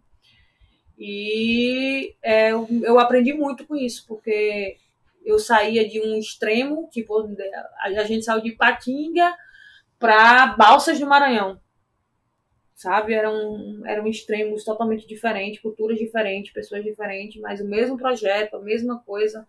E aí você sai de Ipatinga, que foi uma coisa extremamente organizada do sertanejo, e vai bater em balsas que as atrações eram forró, e que os contratantes eram de forró, e que o negócio era literalmente bagunçado, e tipo, teve muito isso de, de, um, de, um, de uma ponta a outra, e isso foi muito, muito proveitoso para o meu lado profissional. Entendi. E assim, vamos falar de perrengue, né? Como é, eu quero saber das, das piores histórias. Cara, a pior de todas, de todas, eu tava no Pedrinho Pegação, é, eu era produtora geral, e a gente tava no meio do São João. A gente tinha caminhão na época e a gente tava fazendo um show, né, perto de Caruaru. Só que quando tava perto de terminar esse show, o, até então, no dia seguinte, eu tocava a 400 quilômetros dessa cidade que eu tava, e o caminhão que iria para lá. Nesse dia eu estava tocando com estrutura locada, porque o caminhão não ia conseguir chegar a tempo aonde eu estava. Ele só ia conseguir chegar no outro dia, na outra cidade. E até então estava tudo tranquilo. E no meio desse show, o, meu motor, o motorista do caminhão me ligou avisando que o pneu tinha furado no meio da estrada. Que não, ele tinha trocado, e quando ele passou, furou. Filho, ele estava sem step. E ele não ia conseguir sair dali até de manhã. E pelo horário que ele ia sair, de onde ele estava, ele não ia conseguir chegar na cidade do dia seguinte para fazer a montagem da estrutura, né? Que a gente andava no caminhão com luz, LED, toda a estrutura do, do, do palco era andada, ficava dentro desse caminhão, de luz e de LED. E aí, ainda, eu lembro que ainda em cima do palco, eu cheguei pro meu é, produtor financeiro, né? Que no, por aqui a gente tem, trabalha, anda, andava com produtor financeiro. Cheguei para ele e disse: Fulano, é, tenho que levar a equipe, o show estava acabando, tenho que levar a equipe toda para o ônibus para a gente é, carregar esse material rápido. A rua estava cheia de gente, aquela loucura. E aí eu, eu já tinha passado para os meninos da Luz e do LED, que a gente estava nesse dia, que eram parceiros nossos. Ó, Assim que desmontar aqui, o meu caminhão não chega na outra cidade. Desmontem e vá para outra cidade que eu vou precisar de vocês amanhã. Aí os meninos, tá. Quando eu saí, ele chegou, os meninos foram confirmar com ele, Sandro, amanhã a gente fica qual é o hotel que vocês vão ficar pra gente encontrar com vocês. Resumindo, ele disse para os meninos que não precisava dos meninos no dia seguinte. E essa informação não me foi passada porque o que eu tinha dito é que eles desmontassem e fossem para outra cidade porque eu sabia que o caminhão não chegava. Resumindo, Coreto, a gente saiu, terminou o show, foi para essa outra cidade, não lembro, não esqueço nunca, a gente chegou no hotel, o pessoal de é, Paula Matos estava até saindo, a gente chegando e ele saindo, e a gente passou o dia nesse hotel, e eu tenho umas coisas que Deus faz na minha vida, que são uns cliques muito loucos. O palco era literalmente de lado do evento, dava 200 metros. E como era só a gente, uma banda pequena que ia começar, um tipo um, tipo, um, um conjuntinho, trio pé de serra, essas coisas. Uhum. Eu disse para os meninos, ó, o caminhão tá lá montando a estrutura. A turma tá lá montando a estrutura. Vamos fazer o seguinte. A gente passa o dia. Era São João, tava todo mundo muito cansado. Disse, a gente dorme o dia todo, descansa todo mundo o dia todo. Quando for umas 7 horas da noite, 8 horas, dependendo do horário, porque o evento só começa 11 horas da noite, a gente já vai, já monta e já fica. Era só backline, a estrutura já estava montada, os meninos, beleza, tá certo. Eu fui dormir. Do nada, eu não janto, eu não sou de tomar café em hotel, eu, eu quero dormir, eu quero aproveitar para dormir. E nesse dia, do nada, eu acordei. Ainda mais no meio do São João, que eu tô sempre muito cansada. E eu desci, tomei, eu lembro bem, eu jantei e tava, por incrível que pareça, toda a minha equipe técnica sentada na porta do hotel.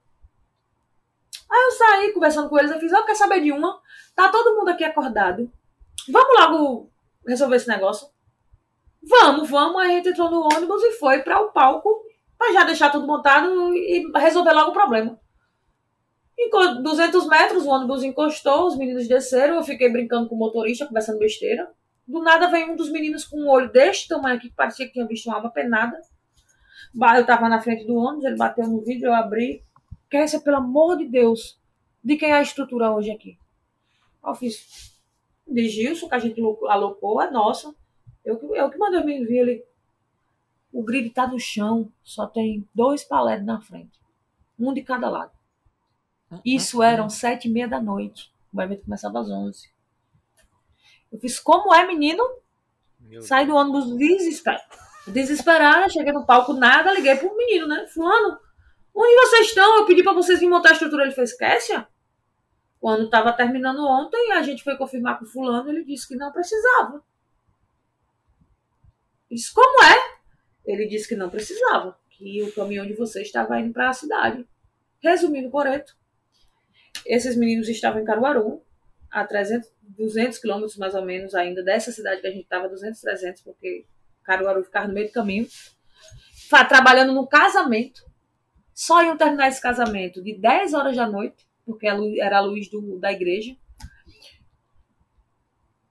desmontaram o que tinha para montar, o caminho, eles só estavam com os bins, terminaram lá e vieram correndo para a cidade do evento. Eu chamei toda a equipe e disse a eles: é o seguinte, o caminhão tá chegando, vai, prometeu para mim que chega aqui 11 horas em ponto. 11 horas a primeira, é, 11 horas a primeira banda já tá tocando. Ou seja, quando o caminhão chegar, tem banda no palco. Como é que monta a luz e LED? Chamei a equipe e falei: é o seguinte, a gente vai fazer Meu tudo Deus. nas coxas pega a cortina da banda, o palco era grande, passa na metade do palco ali, fecha o fundo para ninguém ver nada. Bota a, a, cortina no meio do palco, como se o palco terminasse ali. Bota essa outra banda para tocar na frente e deixa o espaço para trás que a gente vai trabalhar com eles tocando.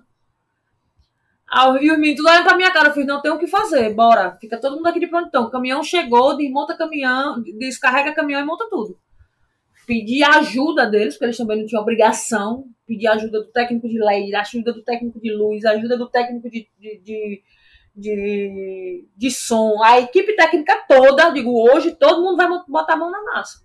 O caminhão chegou, os meninos do caminhão que trabalham no caminhão ficaram em cima a gente só ficou embaixo. Baixava os bin, era dois colocando as garras e dois abrindo as placas para conectar as placas. Depois que a gente coisou tudo, veio o principal problema a banda terminava de 11h30, né? Não, mito. Eles começaram às 10. O caminhão chegou às 11 e eles terminavam 11h30. E a gente pegava meia-noite. Era meia hora de troca de uma banda para outra. E aí o que é que eu fiz? Eu fiz, gente, o que a gente conseguiu ir colocando, encaixando com a cortina, a gente vai encaixando. Mas você sabe que tem coisas que não tem como. Tem as passadas do grid, tem o LED que tem que, que, tem que baixar para poder encaixar o de cima. No LED eu não tinha como colocar. Resumindo, eu digo, não, beleza. Assim que eles pararem, a gente baixa as calhas correndo, fecha a cortina da frente, baixa as calhas correndo, só faz encaixar tudo e cabear, já foi. Do jeito que chegar o sinal, a gente vai, enquanto eu tô passando o som aqui com o menino também, vocês vão, ficam lá em cima e vai ajeitando o sinal do, do material. Beleza. Quem disse que o cara do som queria baixar o, o grid? Quando eu cheguei pro cara do som, que o nome dele é até Baby Som, bem conhecido no Nordeste, eu fui Baby Som, assim que eles pararam, eu vou baixar o grid. Ele, oi? Eu falei, não, pô, assim que eles pararem, a gente vai baixar o grid rapidinho. Ele, ninguém encosta no meu grid. Baby Som, ninguém encosta no meu grid. É pra você, o horário de você chegar aqui era de tarde, não era agora não. Resumindo, eu tive que prometer que eu dar um beijo na boca dele, se ele deixasse eu baixar. Eu disse, baby, só se tu deixar eu baixar esse vídeo, eu dou um beijo na tua boca. Aí ele começou a rir, fez, tu não dá não. Eu fiz, quem tá dizendo que dá sou eu. Aí depois, se você vai baixar esse vídeo, se você não beijar a minha boca, você vai ver só, viu? Resumindo, quando parou, assim que o cara deu tchau, a gente fechou a cortina, a equipe toda parecia um mutirão. Baixou, quatro baixando o grid rapidinho e foi lá, começou a conectar uh, colocar as, as, as telas de, de, LED conectando todas as peças. Na época era na época, inclusive era um P12, não era nem. Não, minto, era um P10. Na época que a galera só usava P10, né? Que P10 era o, o LED na época, né? Época as placonas de P10 e a gente conectando as placas e o outro já vindo cabeando e o outro já lá em cima ligando os BIM e outros dois já correndo para botar os praticar para montar encaixar o, o backline, que também estava só montado de lado, mas não estava em cima do praticável, porque o praticável também veio com som. Resumindo, não me pergunte como, não me pergunte o que aconteceu, não vai acontecer de novo nunca mais, mas em meia hora Deus a Deus gente Deus. conseguiu subir o grid com tudo montado. Tanto que o pessoal do evento espalhou na cidade que esta cortina que estava no palco foi porque o Pedrinho Pegação não quis liberar a estrutura para a primeira banda e passou a cortina para fechar o LED. Que LED? Que nem LED tinha lá. Não tinha absolutamente nada. O só que o povo, como o povo não viu, só viu a cortina preta. E quando, meia hora depois que abriu a da frente, já estava toda a estrutura na cabeça dele, não tinha condição de em meia hora ter sido montado, entendeu? Então, o meu maior perrengue mesmo foi esse, porque nesse dia tinha muita gente do escritório importante no evento. O produtor financeiro ficou desesperado, pedindo para me resolver por tudo, que senão ele ia ser demitido na época. E eu não fui, para você ter ideia, eu tava de short, que eu tinha ido pro palco. Depois desse dia, nunca mais eu fui pro palco de short. Eu tinha ido pro palco de short, porque era do lado do hotel, a gente tinha acabado de jantar, tinha ido só resolver um problema. Eu não consegui voltar no hotel para tomar banho. A gente teve que ficar direto pro evento. Mas, graças a Deus, deu certo. Óbvio que começou o LED 100%, não sei como, mas o BIM, um BIM falhando, outro ali, e os meninos tentando ajeitar. Mas eu comecei com estrutura. Que era o, o principal, o mais importante, entendeu? Porém, eu digo sempre, não voltará a acontecer. Não sei como aconteceu e é algo que não voltará a acontecer.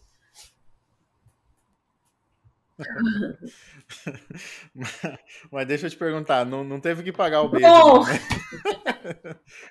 eu fui salva pelo gongo na hora que terminou tudo. Ele é meu amigo e tal, a gente brincando, abraçado. Ele agora eu quero meu beijo, a mulher dele vinha chegando. Aí eu olhei e fiz, olha, baby só aqui me pedindo beijo. Aí ela levou na brincadeira, ele riu, ele ficou nervoso que ele não tinha visto ela. E aí riu para um lado, riu para o outro, passou. Mas até hoje, quando ele me encontra, ele diz que eu devo a ele um beijo e que um dia eu vou pagar. Eu brinco com ele, não se preocupe, quando eu morrer, que você for no meu enterro, pode se sentir. Na... Ai, você Deus. tem toda a minha autorização para beijar o meu defunto. Aí ele começa a rir.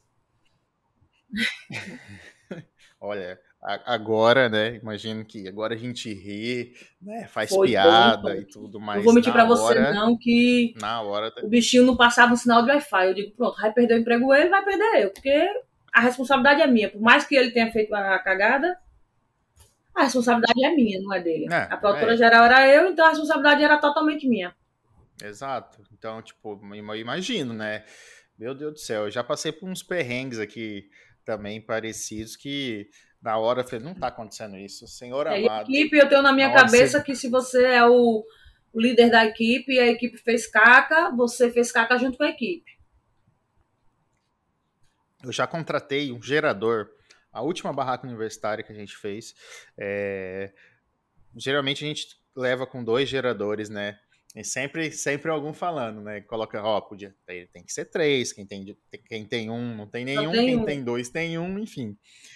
Aí eu falei assim, misericórdia, para de falar, infeliz, né? Não deu outro. Dois geradores na casa. Com a, eh, tinha a energia do evento, né? É, 150 kVA liberado e tal. Tocava o evento e dois geradores de stand-by. É, com um conectado ao som, né? E outro linkado tudo a- ao do som que saía também para a energia. Enfim. Resumindo a história, é, uma hora da manhã, o- primeiro gerador faz, as- faz um estouro lá, só fico com um. Eu falei assim, misericórdia. Três, qua- tre- quase 4 mil pessoas no evento. Era o Hugo Guilherme. Amo. Acho que é. Amo o Guilherme. Aí eu falei assim. Eu, eu, eu não lembro se era o Guilherme, mas é assim, era uma das noites mais Aham. estouradas, então imagino que era. É, aí, sorte que. Daí o- um gerador parou automaticamente, o outro já entrou em ação, ninguém percebeu nada.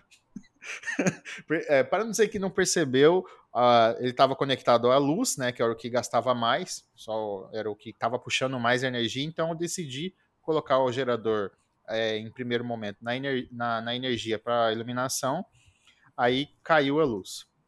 Caiu a luz, já entrou em ação, já liguei para um fornecedor meu, até hoje eu agradeço ele. Uma hora da manhã, o cara levantou da cama dele e foi lá me atender.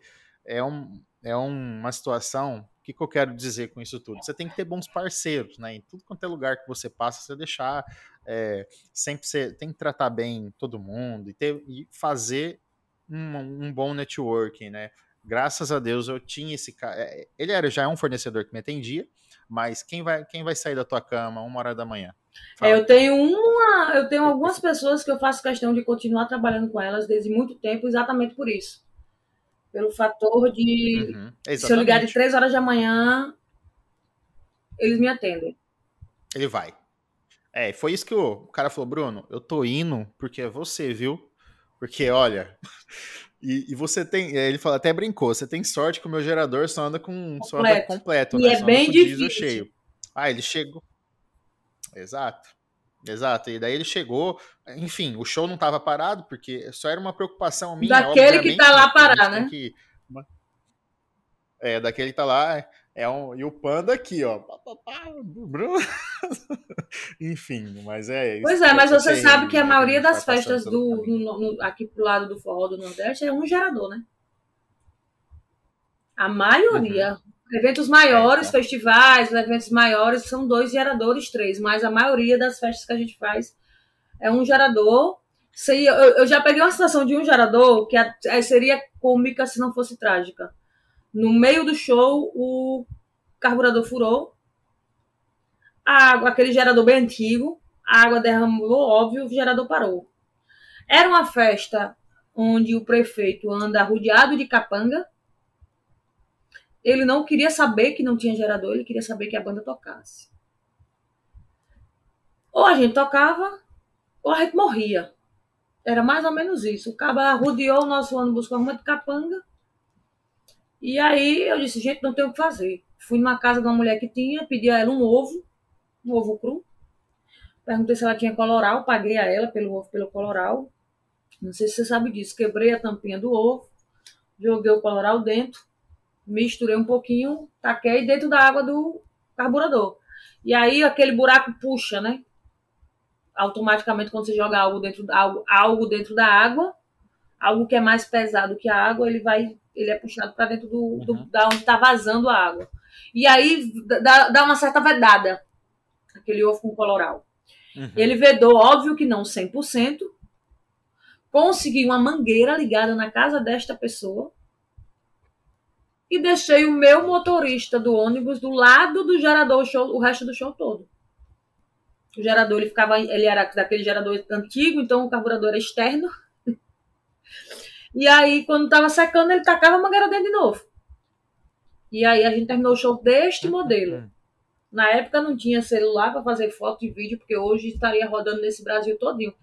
Mas foi literalmente por medo. Não, no dia seguinte eu tinha quatro geradores na barraca universitária. Pois é. já, já tive show que parou por conta dois. de combustível, porque o evento atrasou demais. O evento teve um atraso, teve atraso muito grande e quando foi ver, eu, não, eu, já, eu já tinha tocado mas a outra banda ficou sem, sem energia, porque não tinha mais é, combustível que o gerador. Os caras colocam o gerador, o combustível contado. Acontece muito da gente terminar um show de manhã e não conseguir fazer atendimento com os fãs, porque quando amanhece o dia, clareou um pouquinho, terminou o evento, os caras batem o gerador para não gastar o resto do combustível, e aí dentro do camarim tá escuro e você tem que fazer atendimento e você não consegue, porque no forró é, uma, é um praxe você atender antes e depois, entendeu? Então, é, são uhum. várias, várias situações já. Mas, mas, ó, vamos falar um pouquinho de história boa. Você tem uma, alguma história boa que você queira contar pra gente, que você vivenciou toda a sua a carreira até aqui? Foi, Bruno, esse momento aqui foi muito bacana. Nunca imaginei passar por isso e guardo isso pra minha vida toda? Cara, vou ser sincera você, eu não consigo lembrar de um momento, porque eu, para mim, todas as vezes que eu termino de, um final de semana e eu entrego são importantes demais na minha carreira. Eu aprendo algo, é, é importantíssimo. É, mas eu fico muito feliz quando eu encontro com pessoas que eu admiro e eu encontro com elas em algum lugar, em algum evento, em algum canto e aquelas pessoas me tratam de uma forma que eu não imaginava e não esperava. Henrique foi um presente muito grande na minha vida. Tipo, eu conheci o Henrique, eu era fã do Henrique e é, a gente se conheceu em eventos e ele me tratou maravilhosamente bem. A gente fez uma amizade, toda a vida que a gente se encontrava era festa, a gente se falava sempre. Eu tocava em Salvador, ele me, me ligava, minha irmã tá aí, me consiga abadar pra minha irmã, que ela tá doida pra ir. Eu fazia questão de atender os pedidos dele. E é, são, é, são esse tipo de coisa que muda, que, me, que, eu, que eu consigo abrir a boca e dizer para você. Nessas horas eu amo a minha profissão. Não vou longe. Semana passada eu estava em Goiânia. A gente foi fazer uma gravação de EP com o Tairone. E quando terminou a gravação, às três da manhã, a gente foi comer no restaurante. E aí, eu nem, nem, nem falei isso para ninguém, nem, nem era algo que eu queria falar, mas você me fez uma pergunta que realmente, eu vou só, só para você entender o que, que me faz feliz na minha profissão. A gente estava comendo e do nada eu levei um susto, uma, uma pessoa pulou na minha frente, sentada no restaurante. Aquela pessoa chegou e bateu o pé na minha frente. Eu me assustei quando eu olhei, era o Matheus. Matheus, produtor do Guilherme, né? Que é uma pessoa que eu uhum. amo. E a história do Matheus, quando o Matheus ainda era produtor da, da Mari Fagundes, né? Da Mariana Fagundes em Salvador. Ele sempre falava comigo no direct. Ele sempre me pedia dicas, sempre me. A gente sempre trocava ideia e eu sempre falei, respondi ele todas as vezes. Então ele sempre dizia que na época eu era uma das poucas produtoras é, não com não foda, mas um pouco mais conhecida, que sempre respondi e sempre dei atenção a ele. Só que tipo, eu faço isso com todo mundo e eu não, não era questão de ser ele. E a gente teve essa troca legal. E nesse dia foi ele que pulou na minha frente. E aí eu me assustei quando eu vi que era ele, eu levantei, abracei, e ele teve uma atitude, um, um, uma reação que na hora eu fiquei super emocionada, óbvio que eu não chorei, porque também era demais, mas que eu não esperava. Ele simplesmente é, disse que era muito meu fã, que me devia muito e tava o Tyrone com a esposa dele na, na mesa, tava o Blender Michael com a esposa dele na mesa também, que a gente tinha acabado a gravação, e ele começou a fazer tanto elogio sobre a minha pessoa para essas pessoas, que quase sabe quando você fica literalmente sem graça? Mas eu tava sem graça bom. Uhum de algo que eu não esperava, de algo que eu nunca imaginei que fosse vindo do, do Matheus, que hoje em dia para mim é uma referência, que eu me tornei extremamente fã, um cara de um, de um profissional fora do normal. Para quem acompanha o Matheus da época da Mari para hoje, a, o crescimento profissional do Matheus é literalmente surreal. O cara evoluiu muito, a ponto dele se ajoelhar no meio do restaurante, nos meus pés, para tipo, me deixar mais sem graça ainda. Então, assim, são essas, esses tipos de situações que me deixam feliz. Reconhecimento.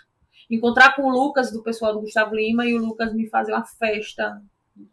Ter a gratidão com todos eles. De, na hora que eu pego meu telefone, que eu vou perguntar algo, ou pedir algo, ou falar com eles, todos me responderem todos terem esse carinho, essa, essa troca comigo. Então, para mim, as melhores, os melhores momentos que eu tive na produção até hoje são é, todas essas coisas que eu consegui construir com pessoas. Porque tocar em tal palco, tal evento, fazer isso, aquilo, é, para mim são coisas que acontecem. É da, é da profissão. A gente trabalha mesmo para chegar em tal palco, a gente trabalha mesmo para fazer tal evento. Mas a gente não trabalha para fazer uhum. amizade. A gente até brinca quando entra em um. Ah, não tô aqui para fazer amizade, eu tô aqui para trabalhar.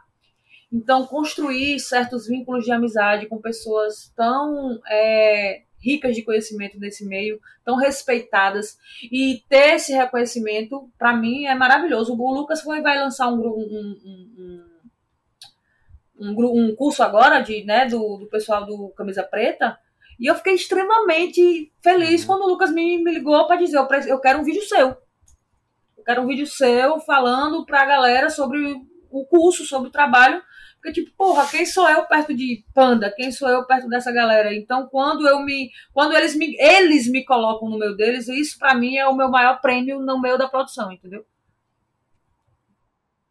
É, o. É, bom, só figurinhas carimbadas, né? O Matheus, o Lucas, o Panda, O William do, do Jorge é, Matheus, eu sou extremamente suspeita para falar, mas eu preciso falar dele porque o William foi um divisor de águas na minha vida.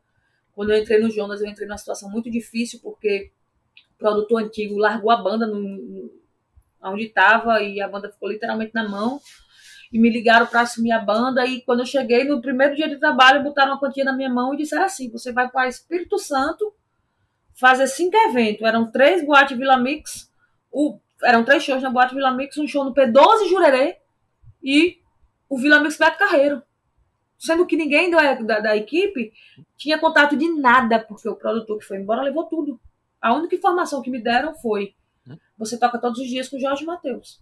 Jorge Matheus, conhecido e desconhecido por todo mundo, que não libera nada para ninguém, que tem que ser pago, que é uma, uma política deles, da empresa e tal. E os caras não tinham informação de nada. Eu não sabia o hotel que eu ia ficar, não sabia nada, nada, nada, nada, nada. O cara queria que eu levasse o backline da banda completo. Eu disse, meu filho, só esse case de bateria que pesa 105 quilos. Como é que diabo eu vou carregar isso no avião?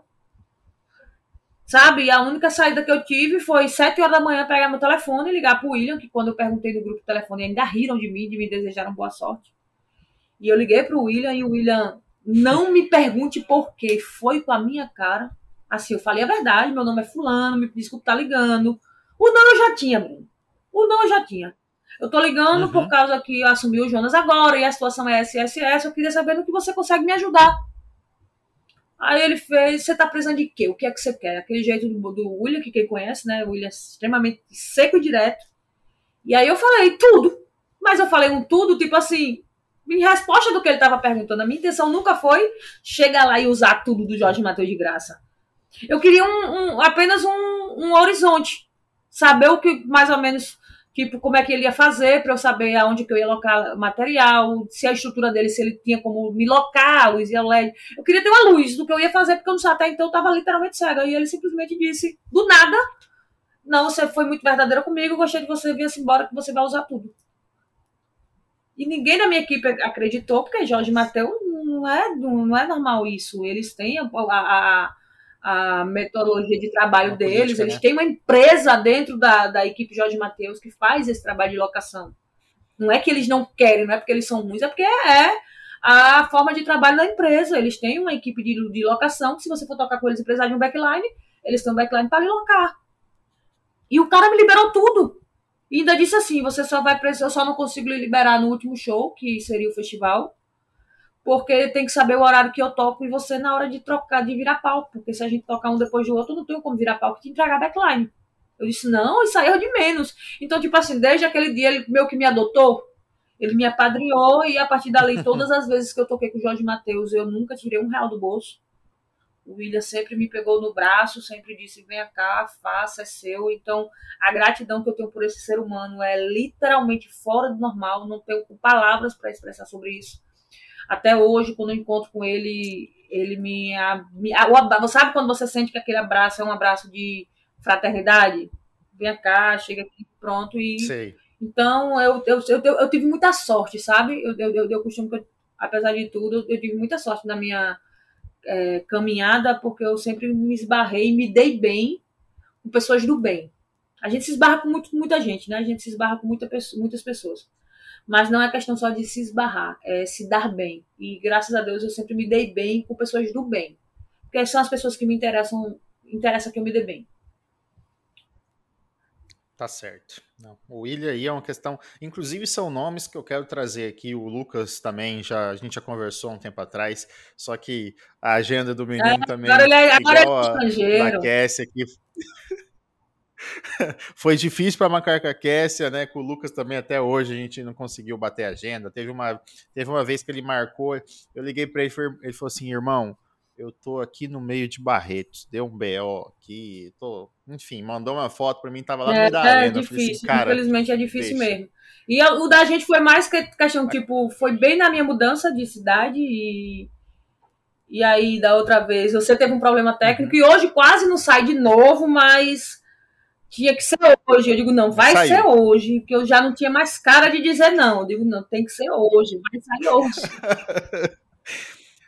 Mas, ó, é, eu, assim, de coração, eu agradeço que você participou, aceitou participar desse projeto, contribuir com, com o desenvolvimento de várias pessoas que, que ouvem, né, compartilham esse podcast com, com vários amigos, enfim, que tem para si esse conteúdo, gente, que eu, eu repito, é, você que está ouvindo a gente, né, que está no teu carro, está em casa, está no trabalho, é, e tem interesse de seguir nessa carreira e, e, tem um pouco de dúvida de saber como é que é, ou tem algum primo, sei lá, compartilha com ele. Isso é um conteúdo que poucas pessoas têm acesso, né? Não sabe que tem. Quem tem, vem no meu direct no Instagram, foi Bruno. O que, que é isso, cara? Tipo, na minha época não tinha isso. É, é, um, é um conteúdo que é muito valioso. É claro, né? A gente tem um bate-papo descontraído, porque justamente eu quero saber o seu dia a é dia. Mas é, você sabe que é a é, forma mais tá fácil cansado. da galera aprender, né? Exato. Exato. É você saber como é que é o dia a dia da Cass, porque ela é produtora geral do Tyrone, mas como é que é isso? Como é que é, é lidar com uma equipe é, de 20 e poucas pessoas? Como é que é esse é, é ser mulher dentro desse meio aqui? Tipo, a gente batalha tanto para ser reconhecida, né?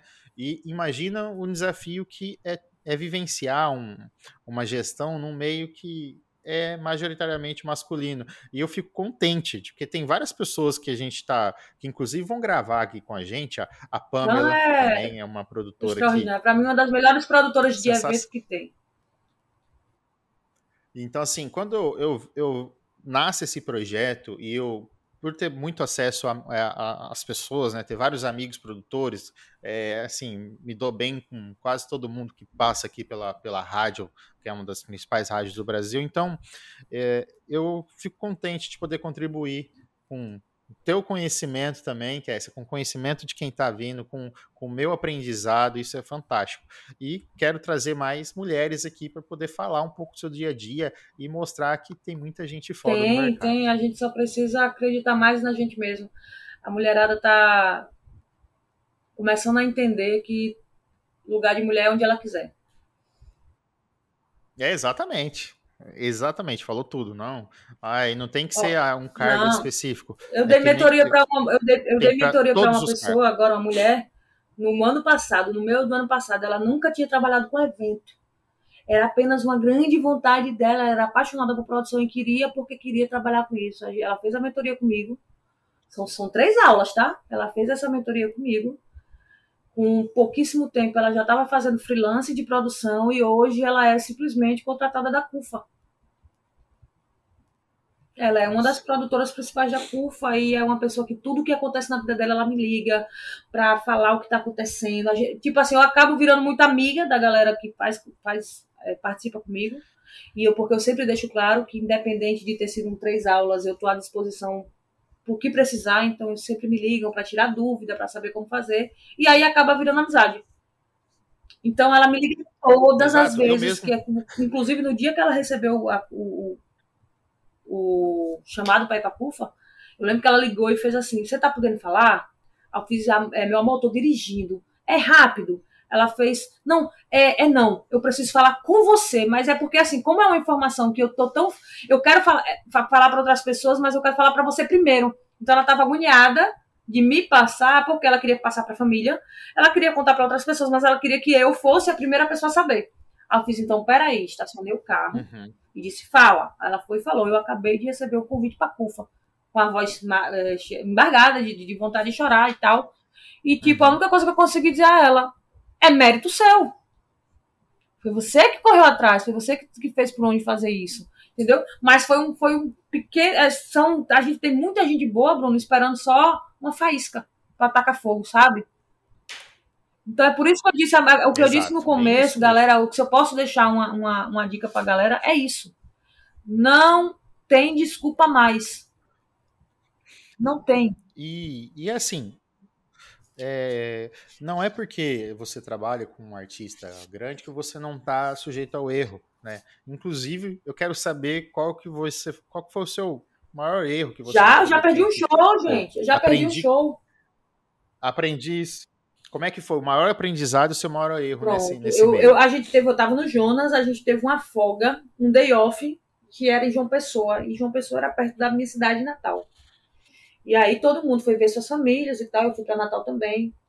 No dia seguinte, era uma dobrada, né? Eu marquei a saída sete horas da noite, porque o primeiro show era às 10, a gente ia pegar uma hora e meia de estrada. Então dava tempo suficiente para chegar lá e tocar. Só que o que acontece?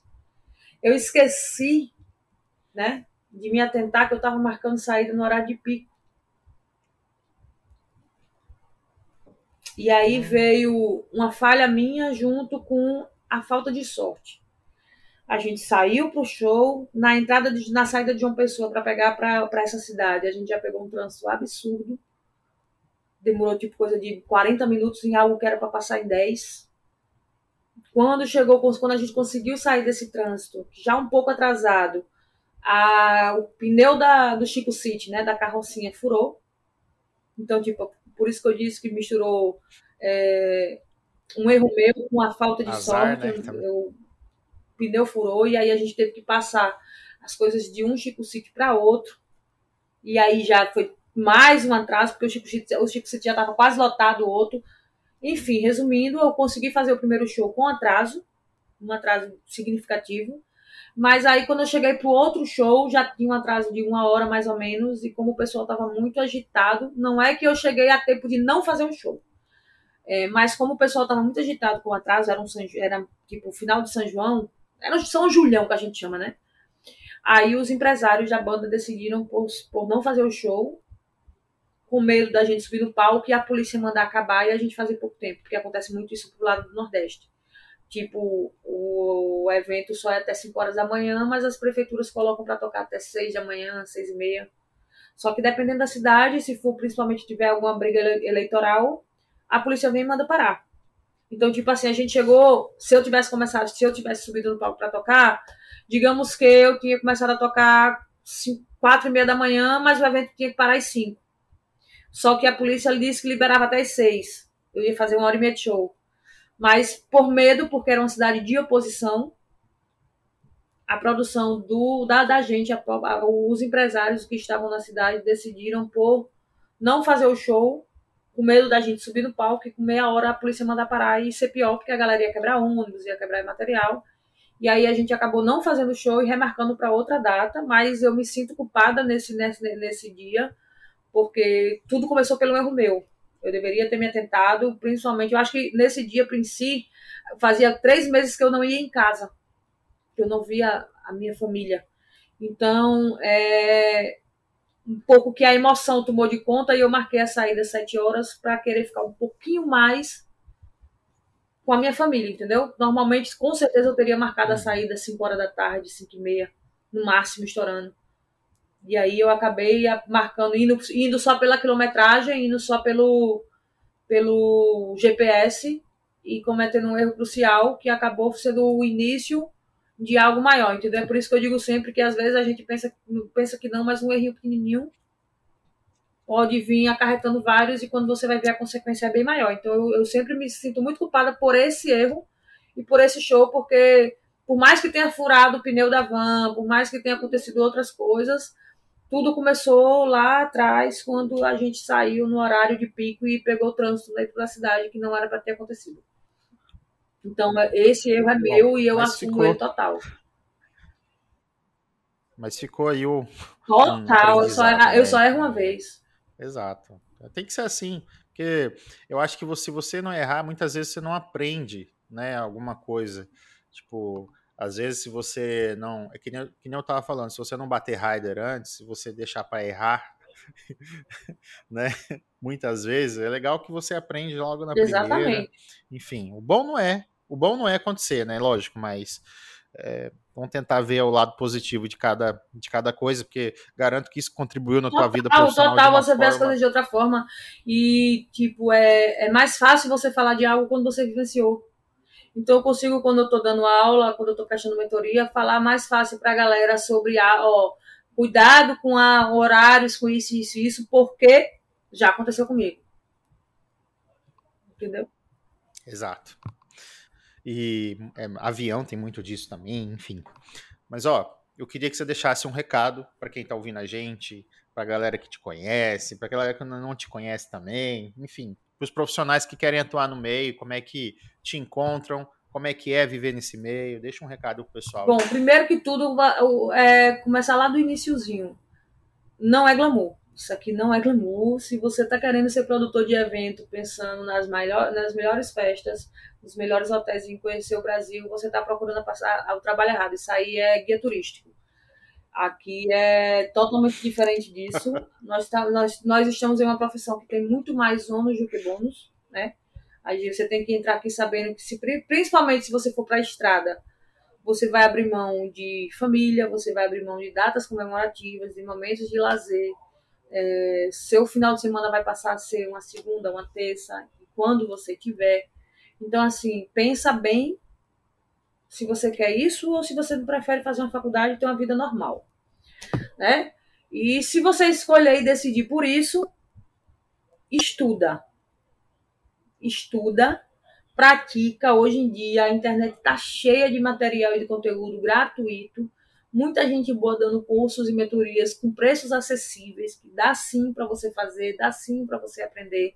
Perde a vergonha, vai naquela bandinha próximo da tua casa, oferece o teu trabalho em troca de, de, de ajuda deles, de, de ensinamento, para que você consiga entrar no meio, porque infelizmente sim, esse é um meio bem fechado, que precisa de, de, de quem indique, e eu vou explicar até por quê. Isso é família, não, não adianta pra gente só o que você sabe fazer, adianta pra gente também quem você é. Porque você vai estar praticamente 24 horas do seu dia com a gente. Entendeu? Mas é uma questão de convivência. Então, a gente precisa saber se aquela pessoa é uma pessoa fácil de lidar, se ela convive bem com a galera. Então, isso aí só é descoberto no dia a dia e normalmente a gente só indica quem a gente já conviveu, a quem a gente sabe que faz um bom trabalho e que é uma boa pessoa. Então, é por isso que é o meu tão fechado. Se você tem um conhecimento maior, é mais fácil de você entrar. Mas também não basta ser um produtor foda e uma pessoa merda. Você tem que ser as duas coisas. É melhor que você seja bom nas duas coisas. Então é isso, é, é estudar, cara. Eu acho que a maior. A gente está com um mercado extremamente escasso, precisando de muita mão de obra de qualidade. O momento para quem quer é esse é estudar agora, é procurar evoluir agora, e se você conseguir fazer isso com, se dedicando total, não tenho, não vejo nada que vai impedir você de conseguir exercer o que você quer. No mais, agradecer você, foi extremamente maravilhoso, bate-papo super tranquilo, super é, agradável. Acho que quando a, a, a conversa flui, fica mais fácil da galera ouvir e entender o que está sendo falado. Então, quero lhe agradecer pela paciência, porque, você, como você mesmo disse, foi bem difícil da gente conseguir, não por má vontade minha e também sei que não por má vontade sua, mas porque, não. graças a Deus, a gente tem vidas corridas e, e agendas fech, é, bem, bem é, fechadas. É. Mas dizer que eu estou à disposição para você, a hora que você precisar.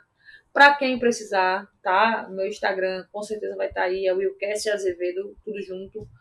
E tenho mulheres produtoras também, não tenho que é mais fácil até achar lá, né? O meu nome é difícil, eu entendo, eu eu sei, mas não tem erro, é mulheres produtoras. Colocou no Instagram, você vai achar. Pode colocar lá que vai ter meu Instagram, vai ter material, vai ter conteúdo. E pode chamar na, no direct que a gente está aqui para dividir conhecimento mesmo. É isso aí, gente. Todos nós estamos aqui para dividir conhecimento, é, só complementando, é, de verdade mesmo. É, assim, claro que todos que vêm aqui são pessoas que eu gosto, né? Que eu confio, enfim, são pessoas que, que de alguma forma contribuem para o desenvolvimento de qualquer área que seja envolvida com eventos. Não, agora a gente está fazendo uma, uma um, um episódio com produtores gerais, mas depois pode ser com financeiro, com logística, enfim.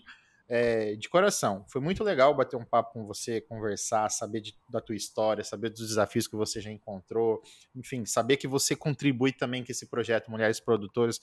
Quem está ouvindo a gente, vai lá, segue, enfim, é, é, muito legal. Eu dei uma olhada ali, falei assim, meu, é diferente. Eu, eu né? ando com pouco tempo para dar uma atualizada, mas no, no grupo do WhatsApp a gente tá todo vapor o tempo todo. É porque acaba que no Instagram a gente, né, nessa, meu, nessa correria, acaba não, não conseguindo dar tanta atenção, até porque o nosso foco não é o Instagram. Né? O nosso foco é, é realmente Exato. o WhatsApp. Tá. O Instagram é mais, é tanto que no Instagram tem homem, tem mulher, tá todo mundo junto, porque ali é uma comunidade. Mas o nosso foco principal é realmente o WhatsApp. Uhum. Não, mas foi muito bacana, tá?